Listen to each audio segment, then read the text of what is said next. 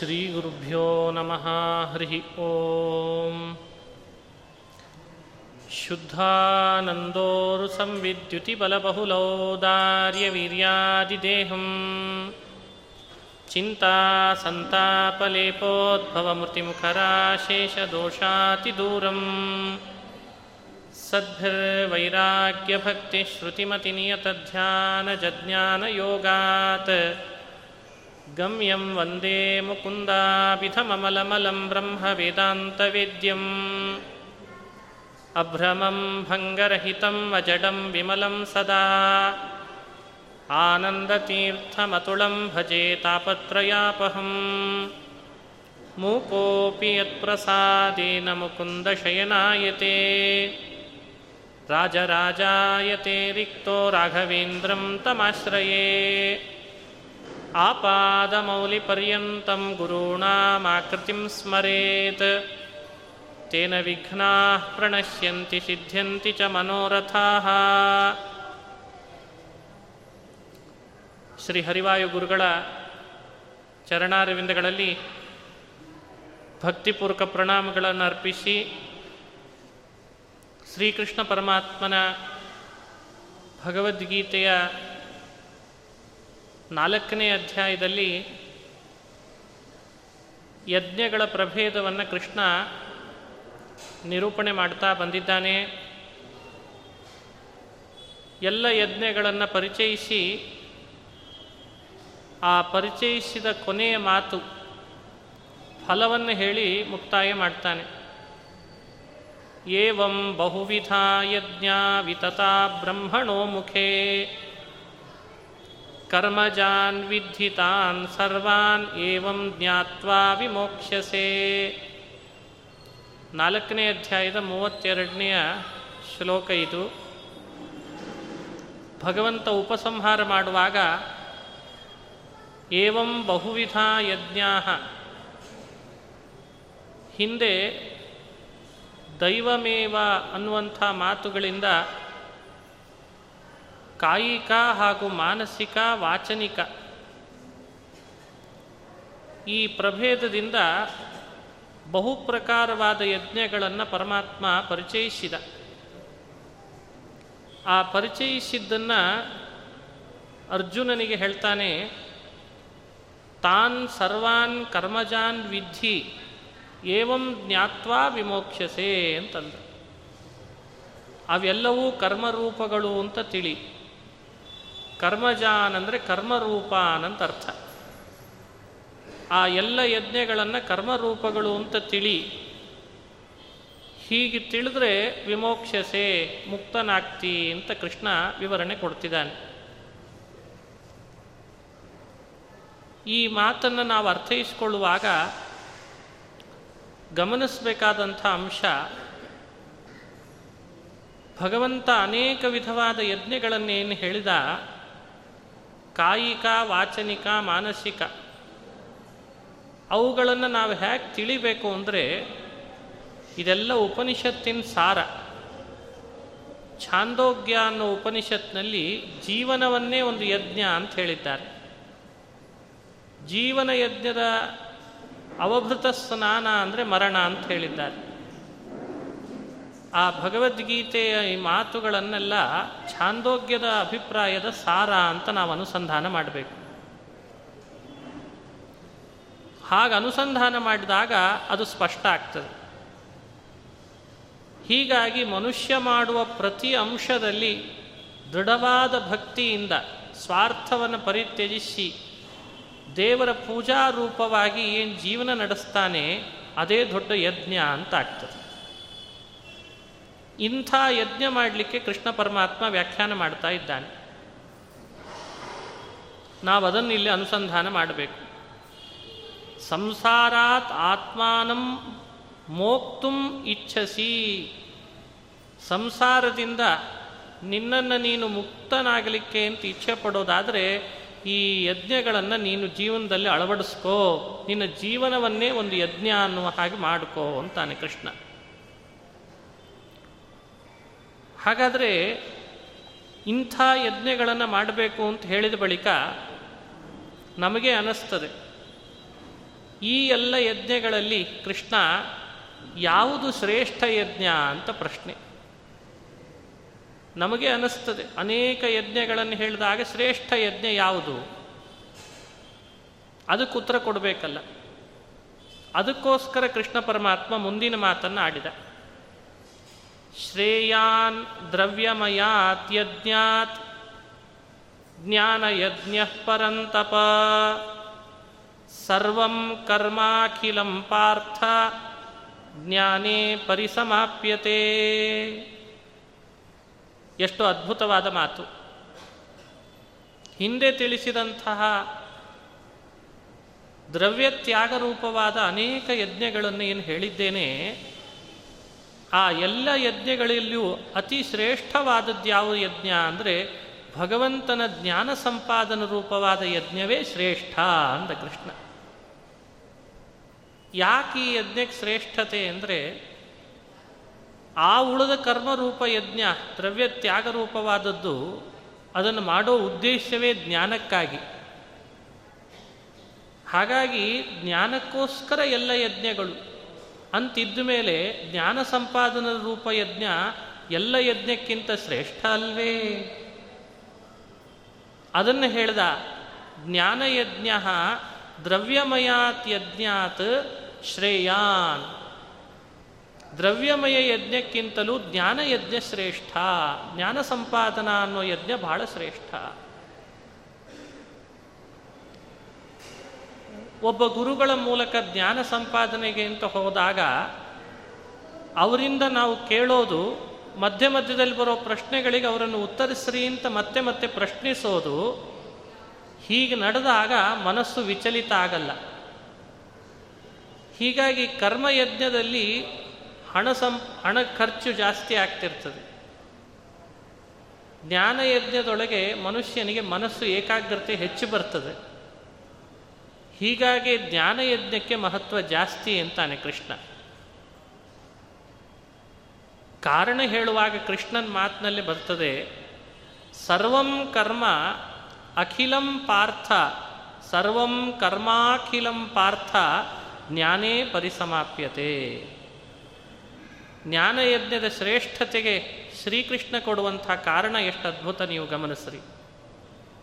ಅರ್ಜುನ, ಹೇ ಪಾರ್ಥ ಪರಂತಪ ಶತ್ರು ದಮನ ಮಾಡುವವನೇ ಅಂತರ್ಥ. ಹೇ ಅರ್ಜುನ, ಅಖಿಲಂ ಖಿಲ ಅಂದರೆ ಸಶೇಷ ಅಂತ ಅರ್ಥ ಅಖಿಲ ಅಂದರೆ ಸಶೇಷ ಅಲ್ಲದ್ದು ಅಂತ ಅರ್ಥ ಅಶೇಷ, ನಿಶೇಷ ಹೇಳ್ತಿರ್ತಾರೆ, ಶಬ್ದಗಳು ಕೇಳಿರ್ತೇವೆ. ಅಖಿಲಂ ಸರ್ವಂ ಕರ್ಮ. ನಾವು ಮಾಡಿದಂಥ ಎಲ್ಲ ಕರ್ಮಗಳೂ ಕೂಡ ಜ್ಞಾನೇ ಪರಿಸಮಾಪ್ಯತೆ.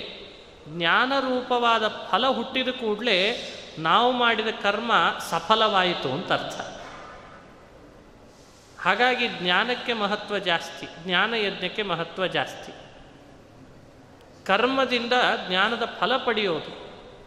ಅದಕ್ಕೆ ಕೃಷ್ಣ ಅಖಿಲಂ ಸರ್ವಂ ಕರ್ಮ ಜ್ಞಾನೇ ಪರಿಸಮಾಪ್ಯತೆ ಅಂತ ಅಭಿಪ್ರಾಯದಲ್ಲಿ ಈ ಮಾತನ್ನು ಆಡಿದ. ಇನ್ನೂ ಒಂದು ಅರ್ಥನೂ ಮಾಡ್ಲಿಕ್ಕೆ ಬರ್ತದೆ. ಕರ್ಮಾಖಿಲಂ ಅನ್ನುವಲ್ಲಿ ಕರ್ಮ ಅಖಿಲಂ ಅಂತ ಒಂದು ಬಿಡಿಸೋದು, ಕರ್ಮ ಆಖಿಲಂ ಅಂತ ಬಿಡಿಸೋದಂತೆ ಹೇಗಿದೆ ಶಬ್ದ? ಕೃಷ್ಣನ ಮಾತೆ ಹಾಗೆ. ಕರ್ಮ ಆಖಿಲಂ ಅಂತ. ಆ ಅಂದರೆ ಸಮಂತಾತ್, ಚೆನ್ನಾಗಿ ಅಂತ ಅರ್ಥ. ಖಿಲಂ ಅಂದರೆ ಅಲ್ಪ ಅಂತ ಅರ್ಥ. ಗಮನಿಸ್ರಿ ಖಿಲಂ ಸರ್ವಂ ಕರ್ಮ ಜ್ಞಾನೇ ಪರಿಸಮಾಪ್ಯತೆ. ಯದ್ಯಪಿ ನಾವು ಕರ್ಮ ಮಾಡುವಾಗ ಸರಿಯಾಗಿ ಪೂರ್ಣ ಅಂಗಗಳಿಂದ ಸಹಿತವಾಗಿ ಮಾಡಿರ್ತೀವಿ ಅಂತೇನು ನಿಯಮ? ಇಲ್ಲ. ನಮ್ಮ ನಮಗೆ ಗೊತ್ತು, ನಾವೆಷ್ಟು ಮಾಡಿರ್ತೀವಿ ಕರ್ಮ ಅಂತ. ಎಷ್ಟೋ ಸಂದರ್ಭದೊಳಗೆ ನಾವು ಕರ್ಮ ಮಾಡುವಾಗ ನಮಗೆ ಅನ್ನಿಸ್ತಿರ್ತದೆ ಏನು ಲೋಪ ಆಯಿತೋ ಏನೋ, ಏನು ಹೆಚ್ಚಾಯಿತೋ, ಏನು ಕಡಿಮೆ ಆಯಿತೋ ಏನೋ ಅಂತ ನಮಗೆ ಅನ್ನಿಸ್ತಿರ್ತದೆ ಕೃಷ್ಣ ಅಂತಾನೆ, ಆ ಖಿಲಂ, ನೀನು ಮಾಡಿದ ಕರ್ಮವು ಅತ್ಯಲ್ಪವಾಗಿದೆ ಅಂತ ಆಗಿದ್ರೂ ಕೂಡ ಜ್ಞಾನೇ ಪರಿಸಮಾಪ್ಯತೆ. ನಿನಗೆ ಯಾವಾಗ ಜ್ಞಾನ ಉಂಟಾಗ್ತದೆ, ಆಗ ಅದನ್ನು ನಾನು ಫಲವತ್ತಾಗಿದೆ, ಅದು ಪೂರ್ಣವಾಗಿದೆ ಅಂತ ನಾ ಮಾಡ್ತೇನೆ ಅಂತಂತಾನೆ ಕೃಷ್ಣ. ಕೃಷ್ಣನ ಮಹಿಮೆ ನೋಡ್ರಿ, ಕೃಷ್ಣನ ಮಹಿಮೆ, ಕರುಣೆ ನೋಡ್ರಿ. ಅದಕ್ಕೆ ನಾವು ಯಾವಾಗಲೂ ಕೂಡ ಜ್ಞಾನವನ್ನು ಸಂಪಾದಿಸುವ ಜ್ಞಾನ ಯಜ್ಞ ಅನ್ನೋದಕ್ಕೆ ಮಹತ್ವ ಹೆಚ್ಚು ಕೊಡಬೇಕು. ಅಲ್ಲಿ ಮನಸ್ಸನ್ನು ಹೆಚ್ಚು ಇರಿಸಬೇಕು. ಆ ಜ್ಞಾನ ಯಜ್ಞದ ಮಹತ್ವವನ್ನು ಕೃಷ್ಣ ಮುಂದೆ ವ್ಯಾಖ್ಯಾನ ಮಾಡ್ತಾ ಬರ್ತಾನೆ, ಜ್ಞಾನದ ಮಹತ್ವ ಏನು ಅಂತ. ಹೀಗಾಗಿ ಸರ್ವಂ ಕರ್ಮ ಅಖಿಲಂ ಅನ್ನೋ ಒಂದೇ ಶಬ್ದ, ಕರ್ಮ ಆಖಿಲಂ ಅಂತ ಬಿಡಿಸಿದರೆ ಅಲ್ಪವಾದರೂ ಕರ್ಮ ಜ್ಞಾನದಿಂದ ಪೂರ್ಣವಾಗ್ತದೆ. ಅಲ್ಲಿ ನಾನು ಮೈನಸ್ ಪಾಯಿಂಟ್ ಹಾಕಲ್ಲ ಅಂತಾನೆ ಕೃಷ್ಣ. ಪ್ರಶ್ನೋಪತ್ರಿಕೆ, ಉತ್ತರ ಪತ್ರಿಕೆ ತಿದ್ದುಪಡಿ ಮಾಡೋರು ಅಕ್ಷರಗಳಲ್ಲಿ ಅಥವಾ ಪ್ರಶ್ನೆಗಳ ಕ್ರಮವನ್ನು ಮೀರಿ ಉತ್ತರ ಬರೆದ್ರೂ ಕೂಡ ಅವನಿಗೆ ಜ್ಞಾನ ಅದನೋ ಇಲ್ಲೋ ಅಂತ ನೋಡಿ ಮಾರ್ಕಸ್ ಹಾಕ್ತಾರೆ ಅಷ್ಟೇ. ಲೋಕದಲ್ಲಿ ನೀವು ತಿದ್ದುಪಡಿ ಮಾಡುವಾಗ ನೋಡಿರ್ತೀರಿ ಇದನ್ನೆಲ್ಲ. ಎ, ಬಿ, ಸಿ, ಡಿ ಇದ್ದರೆ ಅವನು ಡಿ ಅಂತ ಹಾಕ್ಕೊಂಡು ಉತ್ತರ ಬರೀಲಿಕ್ಕೆ ಶುರು ಮಾಡಿರ್ತಾನೆ. ಎ ಯಾವಾಗೋ ಕೊನೆಗೆ ಬರೆದಿರ್ತಾನೆ. ಬರೆಯುವಾಗ ಸ್ವಲ್ಪ ಹಿಂದೂ ಮುಂದು ಮಾಡಿರ್ತಾನೆ.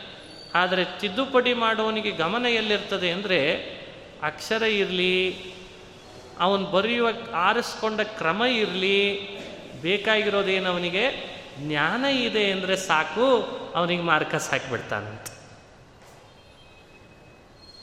ಅದು ಜ್ಞಾನಕ್ಕಿರುವ ಮಹತ್ವ. ಅದನ್ನು ಕೃಷ್ಣ ಹೇಳ್ದ. ಜೀವನದೊಳಗೆ ನಾವು ಮಾಡ್ತಾ ಇರುವ ಕರ್ಮಗಳೆಲ್ಲ ಒಂದರ್ಥದಲ್ಲಿ ಪ್ರಶ್ನೆ ಪೇಪರಿಗೆ ಉತ್ತರ ಬಿಡಿಸುವ ಕೆಲಸ ಅಂತ ಅರ್ಥ. ಜ್ಞಾನ ಇದೆಯಲ್ಲ ಅದನ್ನು ಮತ್ತೆ ಕಂಪ್ಲೀಟ್ ಮಾಡುವ ಕೆಲಸ ಅಂತ ಅರ್ಥ. ಅದೆಲ್ಲವನ್ನು ಫುಲ್ಫಿಲ್ ಮಾಡ್ತಾ ಬರ್ತದಂತೆ. ಯಾವುದೇ ಕರ್ಮ ಮಾಡು, ಫುಲ್ಫಿಲ್ ಮಾಡುವ ಜವಾಬ್ದಾರಿಯನ್ನು ಪರಮಾತ್ಮ ಜ್ಞಾನಕ್ಕೆ ವಹಿಸ್ಬಿಟ್ಟಿರ್ತಾನಂತೆ. ಜ್ಞಾನ ಇದೆನಾ? ಇದರಲ್ಲಿ ಏನು ನ್ಯೂನತೆಯನ್ನು ಹೆಚ್ಚು ತಲೆ ಕೆಡಿಸ್ಕೊಳ್ಬೇಡ ಅಂತ. ಎಂಥ ಒಳ್ಳೆಯ ಮಾತು ಹೇಳಿದ್ರಿ? ನಾಳೆಯಿಂದ ಬೇಕಂತಲಿ ಮಾಡ್ಲಿಕ್ಕೆ ಶುರು ಮಾಡಿಬಿಡೋದು. ಯಾಕೆ? ಜ್ಞಾನ ಇದೆ ಅಲ್ಲ. ಹಾಗೂ ಮೋಸ ಮಾಡಬಾರ್ದು. ಹಾಗೂ ಮಾಡಬಾರ್ದು. ಯಾಕೆ ಅಂದರೆ ಹಾಗೆ ಮಾಡ್ತಾನೆ ಅಂದರೆ ಜ್ಞಾನ ಇಲ್ಲ ಅಂತ ಹೇಳಿ ಅರ್ಥ ಮತ್ತೆ. ಜ್ಞಾನ ಇದ್ದಿದ್ರೆ ಹಾಗೆ ಮಾಡಲಾರ. ಜ್ಞಾನ ಅಂದ್ರೆ ಆ ಅರ್ಥ. ತಿಳುವಳಿಕೆ, ಅರಿವು ಈ ಶಬ್ದಗಳನ್ನೇ ನಾವು ಬಳಸ್ತೇವೆ. ಅದನ್ನೇ ಜ್ಞಾನ ಅಂದಿದ್ದಾರೆ ಅಷ್ಟೇ ಅರಿವಿದ್ದವ ನ್ಯೂನತೆಯನ್ನು ಬುದ್ಧಿಪೂರ್ವಕ ಮಾಡಲಿಕ್ಕೆ ಹೋಗೋದಿಲ್ಲ. ಅರಿವಿಲ್ದವ ಕೈಮೀರಿ ಕೆಲವು ಅಂಶಗಳು ನ್ಯೂನತೆ ಕಂಡು ಬರ್ತಾವೆ ಕರ್ಮದಲ್ಲಿ. ಅದನ್ನು ನಾನು ಫುಲ್ಫಿಲ್ ಮಾಡ್ಕೋತೀನಿ ಅಂತಾನೆ ಕೃಷ್ಣ ಪರಮಾತ್ಮ. ಈ ಕಳಕಳಿಯನ್ನು ಅರ್ಥೈಸ್ಕೊಳ್ರಿ ಜ್ಞಾನಕ್ಕಿರುವಂತಹ ಮಹತ್ವವನ್ನು ಅರ್ಥೈಸ್ಕೊಳ್ರಿ ಆದ್ದರಿಂದಲಾದರೂ ಜ್ಞಾನ ಸಂಪಾದನಾ ಅನ್ನುವ ಯಜ್ಞದಲ್ಲಿ ನಿಮ್ಮನ್ನು ತೊಡಗಿಸ್ಕೊಳ್ರಿ ಅಂತಾನೆ ಕೃಷ್ಣ ಪರಮಾತ್ಮ. ಹೀಗಾಗಿ ಶ್ರೇಯಾನ್ ದ್ರವ್ಯಮಯಾದ್ಯಜ್ಞಾತ್ ಜ್ಞಾನಯಜ್ಞ ಪರಂತಪ ಅನ್ನೋ ಮಾತನ್ನು ಸರ್ವಂ ಕರ್ಮ ಅಖಿಲಂ ಅಂತ ಒಂದು ಪದ ವಿಭಾಗ, ಸರ್ವಂ ಕರ್ಮ ಆಖಿಲಂ ಅಂತ ಇನ್ನೊಂದು ವಿಭಾಗ ಮಾಡಿ ಜ್ಞಾನೇ ಪರಿಸಮಾಪ್ಯತೆ ಅಂತ. ಪರಿಸಮಾಪ್ಯತೆ ಅಂದರೆ ಫಲವತ್ತಾಗ್ತದೆ ಅಂತ ಅರ್ಥ. ಫಲವತ್ತಾಗ್ತದೆ. ಫಲವದ್ಭವತಿ ಅಂತ ವ್ಯಾಖ್ಯಾನ ಮಾಡಿದ್ದಾರೆ. ಜ್ಞಾನರೂಪ ಫಲ ಕೊಡುವಂಥದ್ದು ಎಲ್ಲ ಕರ್ಮವು ಆ ಅಭಿಪ್ರಾಯದಲ್ಲಿ ವ್ಯಾಖ್ಯಾನ ಮಾಡಿದ್ದಾನೆ. ಹೀಗೆ ಈ ಪದ್ಯವನ್ನು ನಾವು ಅರ್ಥ ಮಾಡಿಕೊಳ್ಬೇಕು. ಮನುಷ್ಯರಿಗೆ ಕೃಷ್ಣನ ದೃಷ್ಟಿಯನ್ನು ವಿಚಾರ ಮಾಡ್ತಾ ಬಂದರೆ ಎರಡು ದೃಷ್ಟಿ ಒಂದೆಡೆ ನಮ್ಮನ್ನು ಕರ್ಮದಲ್ಲಿ ತೊಡಗಿಸ್ಬೇಕು ಅಂತ. ಇನ್ನೊಂದೆಡೆ ನಮ್ಮನ್ನು ನಾಲೆಜಬಲ್ ಪರ್ಸನ್ನನ್ನಾಗಿ ಮಾಡಬೇಕು ಅಂತ. ನಮ್ಮ ಮನೆಯಲ್ಲಿ ಹುಟ್ಟಿದ ಮಕ್ಕಳನ್ನು ನಾವು ಹೇಗೆ ಬೆಳೆಸ್ಬೇಕೋ ಭಗವದ್ಗೀತೆಯ ಮೂಲಕ ಕೃಷ್ಣ ನಮ್ಮನ್ನು ಹಾಗೇ ಬೆಳೆಸ್ಬೇಕು ಅಂತ ಇಷ್ಟಪಡ್ತಾ ಇದ್ದಾನೆ. ಇತ್ತೀಚೆಗೆ ನಾಲೆಜಬಲ್ ಆಗಿರ್ತಾರೆ, ಭಾರೀ ನಾಲೆಜ್ ಗಳಿಸಿರ್ತಾರೆ, ಓದಿ ಓದಿ ಓದಿ. ಅವರಿಗೆ ಯಾವ ಥರದ ಜನರಲ್ ನಾಲೇಜು, ಜನರಲ್ ಪರಿಸರ ಇಲ್ಲದೆ ಇದ್ದದ್ದಕ್ಕೆ ಏನು ಕೆಲಸ ಮಾಡಲಿಕ್ಕೆ ಬರ್ತಿರೋದಿಲ್ಲ. ಇದು ದುರಂತ. ಕೃಷ್ಣ ಹಾಗಾಗಬೇಡ್ರಿ ಅಂತ. ನೀನು ಜ್ಞಾನಿ ಆಗುವ ರಭಸದಲ್ಲಿ ಹೋಗಿ ಜ್ಞಾನ ಬಂತು ಅಂತ ಹೇಳಿ ಕರ್ಮ ಬಿಡೋದಲ್ಲ. ಅಂಥೇಳಿ ಕರ್ಮ ಮಾಡ್ತೀನಿ ಅನ್ನೋ ಅಭಿಪ್ರಾಯ ಇಟ್ಟುಕೊಂಡು ಜ್ಞಾನ ಬಿಡೋದು ಅಲ್ಲ. ಯಾಕೆ ಕರ್ಮ ಬಿಟ್ಟರೆ ಜ್ಞಾನ ಬರೋದಿಲ್ಲ? ಜ್ಞಾನ ಬಂತು ಅಂತನ್ನೋ ಕಾರಣಕ್ಕೆ ಕರ್ಮ ಬಿಡೋ ಹಾಗಿಲ್ಲ. ಇದಕ್ಕೆ ನಾನು ಅವಾಗ ಅವಾಗ ಹೇಳ್ತೇನೆ. ಇವತ್ತಿನ ಉದಾಹರಣೆ ಕರ್ಮ ಅನ್ನೋದು ಹಾರ್ಡ್ವೇರ್ ಇದ್ದ ಹಾಗೆ, ಜ್ಞಾನ ಅನ್ನೋದು ಸಾಫ್ಟ್ವೇರ್ ಇದ್ದ ಹಾಗೆ. ಮನುಷ್ಯನ ದೇಹ ಆತ್ಮನಿದ್ರೆ ಶೋಭಿಸ್ತದೆ. ಹಾಗೆ ಆತ್ಮ ಕರ್ಮ ಇದ್ರೆ ಶೋಭಿಸ್ತಾನೆ. ದೇಹ ಮಾತ್ರ ಬಹಳ ಶೋಭಿಸ್ತದೆ ಅಂತ ಎಲ್ಲಿದೆ? ಹಾಗೆ ಮನುಷ್ಯನ ತಿಳುವಳಿಕೆಯೂ ಕೂಡ ಅವನ ಒಳಗಡೆಯಲ್ಲಿ ಬರಲೇಬೇಕು. ಅದು ಜಾಗೃತ ಆಗಲೇಬೇಕು. ಅವನಿಗೆ ತಿಳುವಳಿಕೆ ಜಾಗೃತ ಆಗಬೇಕಾದ್ರೆ ಕರ್ಮ ಮಾಡಲೇಬೇಕು. ಕರ್ಮ ಬಿಟ್ಟು ಜ್ಞಾನ ಸಂಪಾದಿಸ್ತೇನೆ ಅನ್ನೋ ಸಾಹಸ ಎಂದೂ ಮಾಡಬಾರ್ದು. ಹೀಗಾಗಿ ಕೃಷ್ಣನಿಗೆ ಎರಡು ಕಡೆಯಲ್ಲಿ ದೃಷ್ಟಿ. ನಮ್ಮೆಲ್ಲರನ್ನ ತನ್ನ ಮಕ್ಕಳಂತೆ ಭಾವಿಸಿ ಕೃಷ್ಣ ಕರ್ಮದ ಎಡೆಗೆ ತೊಡಗು ಅಂತ ಹೇಳ್ತಾ ಹೇಳ್ತಾ ಜ್ಞಾನವನ್ನು ಗಳಿಸು ಅಂತ ನಮಗೆ ಉಪದೇಶ ಮಾಡ್ತಾ ಬರ್ತಾನೆ. ಹೀಗಾಗಿ ಕೃಷ್ಣ ಕೆಲಸ ಮಾಡಿ ಹಣ ದುಡಿ ಅಂತ ಹೇಳಲಿಲ್ಲ. ಕರ್ಮ ಮಾಡಿ ಜ್ಞಾನವನ್ನು ಗಳಿಸು ಅಂತ ಹೇಳಿದ. ಇದೇ ವ್ಯತ್ಯಾಸ ನೋಡಿ ಇವತ್ತು ಕಂಪ್ನಿಯಲ್ಲಿ ಕೆಲಸ ಮಾಡು, ಚೆನ್ನಾಗಿ ಹಣ ಸಂಪಾದಿಸು ಅನ್ನೋದು ಲೌಕಿಕ. ಪರಮಾತ್ಮ ಅಂತಾನೆ, ನನ್ನ ಬ್ರಹ್ಮಾಂಡ ಅನ್ನೋ ಕಂಪನಿಯಲ್ಲಿ ಸ್ವಾರ್ಥ ಪರಿತ್ಯಜಿಸಿ ಕರ್ತವ್ಯ ಅನ್ನೋ ಭಾವನೆಯಲ್ಲಿ ಜೀವನ ಅನ್ನೋದನ್ನು ಯಜ್ಞ ಮಾಡ್ಕೋ, ಜ್ಞಾನ ಅನ್ನೋ ಹಣವನ್ನು ಸಂಪಾದಿಸಿ ಸಿರಿವಂತನಾಗು ಅಂತ ಕೃಷ್ಣ ಹೇಳ್ತಾನೆ. ಇದು ಕೃಷ್ಣನ ಅಭಿಪ್ರಾಯ. ಹಣವಂತಿಕೆಗಿಂತ ಜ್ಞಾನವಂತಿಕೆಯನ್ನು ದೇವರು ಅಪೇಕ್ಷಿಸ್ತಾ ಇದ್ದಾನೆ. ಹಣವಂತಿಕೆ ಮನುಷ್ಯನಿಗೆ ದುಡಿತದಿಂದ ಬರ್ತದೆ. ಸಿರಿವಂತಿಕೆ ಅದು ದುಡಿತದಿಂದ ಬರ್ತದೆ, ಇಲ್ಲ ಅಂತಲ್ಲ. ಜ್ಞಾನವಂತಿಕೆ ಭಗವಂತ ತೋರಿಸಿಕೊಟ್ಟ ಯಜ್ಞ ಮಾಡುವುದರಿಂದ ಮಾತ್ರ ಬರ್ತದೆ. ಅದನ್ನು ಭಗವದ್ಗೀತೆ ಉಪದೇಶ ಮಾಡಲಿಕ್ಕೆ ಬಂದಿದೆ. ನಮ್ಮ ಪ್ರಾಮಾಣಿಕತೆ. ನಾವು ಮಾಡುವಂತಹ ಪ್ರತಿಯೊಂದು ಜೀವನ ರೂಪ ಯಜ್ಞ, ಅದು ದೇವರ ಪ್ರೀತಿಗಾಗಿ ಅಂತ ಮುಡುಪಿಟ್ಬಿಟ್ರೆ ಅದು ತಾನಾಗೆ ಮನುಷ್ಯನಿಗೆ ಒಳಗಡೆಯಲ್ಲಿ ಒಂದು ಜ್ಞಾನವನ್ನು ತಂದುಕೊಡ್ಲಿಕ್ಕೆ ಶುರು ಮಾಡ್ತದೆ. ನಾವು ಅನುಭವಿಸಿದ್ರೆ ಮಾತ್ರ ಇದನ್ನು ಚೆನ್ನಾಗಿ ಹೇಳಲಿಕ್ಕೆ ಸಾಧ್ಯ. ಅನುಭವಿಸಿ ಅದನ್ನು ನಾವು ಮಾಡಲಿಕ್ಕೆ ಪ್ರಾಕ್ಟೀಸ್ ಮಾಡಬೇಕಂತೆ. ಅದನ್ನು ದೇವರು ಅನುಗ್ರಹ ಮಾಡಲಿಕ್ಕೆ ಶುರು ಮಾಡ್ತಾನೆ. ಹೀಗಾಗಿ ಈ ಅಧ್ಯಾಯದೊಳಗೆ ಕೃಷ್ಣ ಕರ್ಮದ ವಿಷಯವನ್ನು ಮುಗಿಸಿ ಹಾಗೆ ಅಧ್ಯಾಯ ಮುಕ್ತಾಯ ಮಾಡ್ತಿಲ್ಲ. ಜೊತೆ ಜೊತೆಯಲ್ಲೇ ಜ್ಞಾನದ ವಿಷಯವನ್ನು ತಗೊಳ್ಳಿಕ್ಕೆ ಶುರು ಮಾಡಿದ. ಕಾರಣ ನಮ್ಮನ್ನು ಕರ್ಮದಲ್ಲಿ ತೊಡಗಿಸ್ಬೇಕು, ಜೊತೆ ಜೊತೆಯಲ್ಲೇ ಜ್ಞಾನವನ್ನು ಸಂಪಾದಿಸಬೇಕು, ಈ ಕಳಕಳಿ ಭಗವಂತನಿಗಿದೆ ಅನ್ನೋದು ಅತ್ಯಂತ ಸ್ಪಷ್ಟವಾಗಿ ಅರ್ಥ ಆಗ್ತದೆ. ಜೀವನದ ಯಜ್ಞದಲ್ಲಿ ಸಾಮಾನ್ಯವಾಗಿ ಯಜ್ಞ ಅಂತ ಮಾಡಿದಾಗ ಬಲಿ ಕೊಡೋದು ಇರ್ತದೆ. ಬಲಿ ಕೊಡದೇ ಇದ್ದರೆ ಯಜ್ಞ ಆಗಲ್ಲಲ್ಲ? ಕೆಲವರು ಲೋಕದೊಳಗೆ ಇತ್ತೀಚೆಗೆ ಯಜ್ಞ ಅಂದ ಕೂಡಲೇ ಯಾವುದ್ಯಾವುದೋ ಪ್ರಾಣಿಗಳನ್ನು ಬಲಿ ಕೊಟ್ಬಿಡ್ತಾರೆ. ಅದು ದುರಂತ, ಅದು ಒಳ್ಳೆಯದಲ್ಲ ಆದರೆ ನಮ್ಮ ಜೀವನವೂ ಯಜ್ಞ ಆದಾಗ ಒಂದೊಂದು ಬಲಿಯನ್ನು ಕೊಡಲೇಬೇಕು ನಾವು. ಯಾವುದು ಬಲಿ? ಗಮನಿಸ್ರಿ.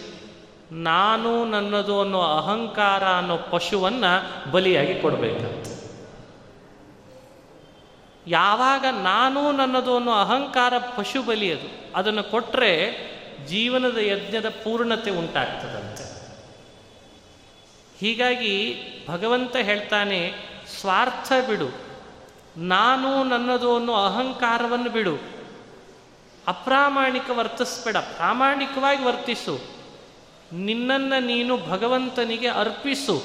ಅದೇ ತ್ಯಾಗ ಅದೇ ತ್ಯಾಗ, ಅದೇ ಯಜ್ಞ ಅಂತ ನಿಜವಾದ ಯಜ್ಞ. ಯಜ್ಞ ಅಂದರೆ ಮಾಡೋದೇನು?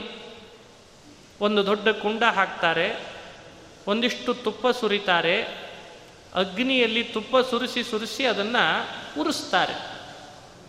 ದ್ರವ್ಯಗಳನ್ನೆಲ್ಲ ಬೆಂಕಿಯಲ್ಲಿ ತ್ಯಾಗ ಮಾಡ್ತಿರ್ತಾರೆ. ಈ ಯಜ್ಞ ಮಾಡೋದು.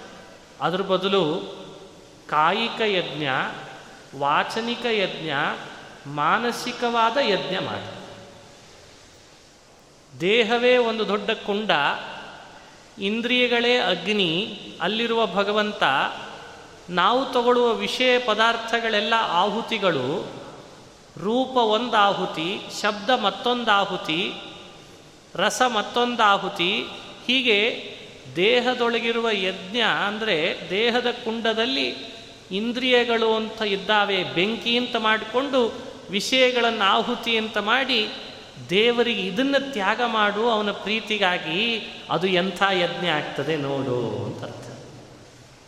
ಇಂಥ ಯಜ್ಞ ಬಹಳ ಶ್ರೇಷ್ಠವಾದ ಯಜ್ಞ. ಇದನ್ನು ಮಾಡಲಿಕ್ಕೆ ನಾವು ಪ್ರಯತ್ನ ಪಡಬೇಕು, ಇದು ಕಾಯಿಕವಾದ ಯಜ್ಞ. ವಾಚನಿಕವಾದ ಯಜ್ಞ ಇದೆ. ನಮ್ಮ ಪ್ರತಿಯೊಂದು ಮಾತುಗಳು ಕೂಡ ಕೇಳುವವರ ಕಿವಿಯನ್ನೇ ಯಜ್ಞದ ಕುಂಡ ಅಂತ ಭಾವಿಸ್ಬೇಕಂತೆ. ಯಾರು ಶ್ರೋತೃಗಳಿರ್ತಾರೆ ಅವರ ಕಿವಿನೇ ಯಜ್ಞ ಕುಂಡ. ಅಲ್ಲಿ ಪರಮಾತ್ಮ ಅನ್ನೋ ಅಗ್ನಿ ಇದ್ದಾನೆ. ಹೀಗಾಗಿ ಹಾಕುವ ಪ್ರತಿ ಮಾತಿನ ಆಹುತಿ ಅದು ಯಾವ್ಯಾವುದೋ ಮಾತಾಡಬೇಡ, ಆಹುತಿ ಆಗಬೇಕಲ್ಲ, ಒಳ್ಳೆ ಮಾತಿನ ಆಹುತಿಯನ್ನು ಹಾಕು. ಅದು ವಾಚನಿಕ ಯಜ್ಞ. ಆಡಬಾರದ ಮಾತುಗಳನ್ನು ಆಡಿದರೆ ಕೇಳಬಾರ್ದದ್ದು ಕೇಳಿದ್ವೆಲ್ಲ ಅಂತ ಹಾಕಬಾರ್ದ ಆಹುತಿ ಹಾಕಿದರೆ ಏನು ದೋಷವೋ ಆ ದೋಷ ಬರ್ತದೆ. ಸುಲಭ ಇದೆ ಯಜ್ಞ ಮಾಡೋದು. ಖರ್ಚಿಲ್ಲದ ಯಜ್ಞ. ದೈನಂದಿನ ಬದುಕಿನಲ್ಲಿ ಸುಲಭವಾಗಿ ಅಳವಡಿಸ್ಕೊಳ್ಬೋದಾದ ಯಜ್ಞ. ಇಲ್ಲಿ ನಾವು ಅನುಸಂಧಾನ ಮಾಡಬೇಕು. ಹಾಗೆ ಮಾನಸಿಕ ಯಜ್ಞ ಮಾಡಪ್ಪ. ನಿನ್ನ ಮನಸ್ಸಿನೊಳಗೆ ಬರುವ ಆಲೋಚನೆಗಳೇ ಆಹುತಿ. ಒಳಗಿರುವ ಅಂತರಾತ್ಮ ಅನ್ನೋ ಅಗ್ನಿ ಇದ್ದಾನೆ. ಅವನಿಗೆ ನಿನ್ನ ಮನಸ್ಸಿನಲ್ಲಿ ಆಗುವ ಆಲೋಚನೆ ಎನ್ನುವ ಆಹುತಿ, ಅದು ಬಹಳ ಪ್ರೀತಿ. ಭಗವದ್ಗೀತೆ ಶ್ರವಣ ಮಾಡ್ತೇವೆ. ಮಹಾಭಾರತ. ವೇದ ಉಪನಿಷತ್ತುಗಳು ಏನೆಲ್ಲ ಶ್ರವಣ ಮಾಡಿರ್ತೇವೆ, ಇನ್ನು ಕ್ಷಣ ಕ್ಷಣಕ್ಕೆ ಪರಮಾತ್ಮನ ಅನೇಕ ವಿಷಯಗಳ ಅನುಭವ ನಮಗಾಗ್ತಾ ಇರ್ತದೆ. ಕ್ಷಣ ಕ್ಷಣಕ್ಕಾಗ್ತಿರ್ತದೆ ಅವು ಮನಸ್ಸಿನಲ್ಲಿ ಆಲೋಚನೆಯಲ್ಲಿ ಸೇರ್ಕೊಂಡಿರ್ತದೆ. ಅವುಗಳನ್ನೇ ಆ ಅಂತರಾತ್ಮನಾದ ಭಗವಂತನಿಗೆ ಆಹುತಿಯನ್ನಾಗಿ ಸಮರ್ಪಣೆ ಮಾಡು. ಅದು ಮಾನಸಿಕ ಯಜ್ಞ ಅಂತ ಆಗ್ತದೆ ಈಗ ನೋಡಿ ಜೀವನದ ಇಡೀ ಇಪ್ಪತ್ನಾಲ್ಕು ಗಂಟೆಯೂ ಕೂಡ ಯುದ್ಧ ಮಾಡ್ದಂಗೆ ಮಾಡ್ತಿರ್ತೀವಿ ಇತ್ತೀಚೆಗೆ ನಾವು. ಕೃಷ್ಣ ಅಂತಾನೆ ಯಜ್ಞ ಮಾಡುವಂತ ನಾವಂತೇವಿ ಯುದ್ಧ ಮಾಡ್ತೇವೆ ಅಂತ. ಅರೆ ಯುದ್ಧ ಅರ್ಜುನ ಮಾಡ್ಲಿಕ್ಕೆ ಹೇಳಿದ್ದವ? ಅರ್ಜುನನಿಗೆ ಹೇಳಿದ ಯುದ್ಧ ಮಾಡಲಿಕ್ಕೆ ನಮಗಲ್ಲ. ನಮ್ಮ ನಮ್ಮ ಮನೆ ಒಳಗೆ ಯಜ್ಞ ಆಗ್ತಿಲ್ಲ. ಮತ್ತು ಯುದ್ಧ ಚೆನ್ನಾಗಿ ಆಗ್ತಾ ಇದೆ. ಅವನು ಕಂಡ್ರೆ ಇವನಿಗೆ ಆಗ್ತಿಲ್ಲ. ಇವನನ್ನು ಕಂಡ್ರೆ ಅವನಿಗೆ ಆಗ್ತಿಲ್ಲ. ಅವ ಮೇಲ್ ಬಂದರೆ ಇವ ಸಹಿಸಲ್ಲ. ಇವ ಮೇಲೆ ಬಂದ್ರೆ ಅವ ಸಹಿಸಲ್ಲ. ನೋಡ್ರಿ, ಅದಕ್ಕೆ ಕೃಷ್ಣ ಅಂದ, ಅದು ಯುದ್ಧನೋ, ಅದು ಯಜ್ಞ ಅಲ್ಲ ಅಂದ ಕೃಷ್ಣ. ಅಲ್ಲಿ ಸ್ವಾರ್ಥ ಇದೇನಪ್ಪ? ಅದು ಯಜ್ಞ ಅಲ್ಲ. ನಾನು ಹೇಳ್ತಿರೋ ಯಜ್ಞದಲ್ಲಿ ಸ್ವಾರ್ಥ ಪಶುವಾಗಿದೆ. ನಾನು ಹೇಳುವ ಯಜ್ಞದಲ್ಲಿ ನಾನು ನನ್ನದು ಅನ್ನೋ ಅಹಂಕಾರ ಪಶುವಾಗಿದೆ. ಯಾವುದನ್ನು ಪಶುವಾಗಿ ಬಲಿ ಕೊಡ್ಲಿಕ್ಕೆ ಹೇಳ್ತಾ ಇದ್ದಾನೆ ಕೃಷ್ಣ, ನಾವು ಅದನ್ನೇ ಇಟ್ಟುಕೊಂಡು ಯುದ್ಧ ಮಾಡಲಿಕ್ಕೆ ಶುರು ಮಾಡಿಬಿಟ್ಟಿದ್ದೇವೆ. ಇದು ಕೃಷ್ಣ ಬೋಧಿಸ್ತಾ ಇರುವಂತಹ ಯಜ್ಞವನ್ನು ನಾವು ಅನುಸಂಧಾನ ಮಾಡಬೇಕಾದ ಕ್ರಮ. ಇಂಥ ಯಜ್ಞದಿಂದಲೇ ಮನುಷ್ಯನಿಗೆ ಅದ್ಭುತವಾದ ಜ್ಞಾನ ಬರಲಿಕ್ಕೆ ಸಾಧ್ಯ. ಅದು ಭಗವಂತನ ಸಾಕ್ಷಾತ್ಕಾರ ಆಗಲಿಕ್ಕೆ ಸಾಧ್ಯವಾಗ್ತದೆ. ಅಂತಃಕರಣ ಇದರಿಂದ ತಿಳಿಯಾಗ್ತದೆ. ತಿಳಿಯ ಅಂತಃಕರಣದಲ್ಲಿ ಭಗವಂತನ ತಿಳುವಳಿಕೆ ಸ್ಥಿರವಾಗಿ ಮೂಡಲಿಕ್ಕೆ ಸಾಧ್ಯವಾಗ್ತದೆ. ಅದಕ್ಕೆ ಕೃಷ್ಣ ಯಜ್ಞದ ವಿಷಯವನ್ನು ಸಾಕಷ್ಟು ಪ್ರಸ್ತಾಪ ಮಾಡ್ತಾ ಇದ್ದಾನೆ. ಅರ್ಜುನನಿಗೂ ಅನಿಸ್ಬೇಕಲ್ಲ ಹೀಗಂದಾಗ. ಅರ್ಜುನನು ಅಂದ, ಕೃಷ್ಣ, ಇಷ್ಟು ಜ್ಞಾನದ ಬಗ್ಗೆ ವಿವರಣೆ ಕೊಡ್ತಿದ್ದೀಯಲ್ಲ. ಇಷ್ಟೆಲ್ಲ ಯಜ್ಞದ ಬಗ್ಗೆ ವಿವರಣೆ ಕೊಡ್ತಿದ್ದೀ. ಬಹಳ ಸಂತೋಷ ಆಯಿತು. ನಾನು ಹಾಗಾದರೆ ಯುದ್ಧ ಬಿಟ್ಬಿಡ್ತೀನಿ ಅಂತ. ನಾನು ಯುದ್ಧ ಬಿಟ್ಬಿಡ್ತೇನೆ. ಕರ್ಮಾತ್ಮಕವಾದ ಯುದ್ಧವನ್ನು ಮಾಡೋದಕ್ಕಿಂತ ನಿನ್ನ ಪ್ರೀತ್ಯರ್ಥವಾದ ಯಜ್ಞಾದಿಗಳನ್ನು ಮಾಡಿಕೊಂಡು ಇದ್ದು ಬಿಡ್ತೀನಿ ಅಂತಂದ ಅದಕ್ಕೆ ಕೃಷ್ಣ ಅಂದ, ಯಜ್ಞ ಬಿಡ್ತೇನೆ ಅನ್ನೋದಕ್ಕೆ ಇಷ್ಟೆಲ್ಲ ಉಪದೇಶ ಮಾಡಿದ್ದಲ್ಲ.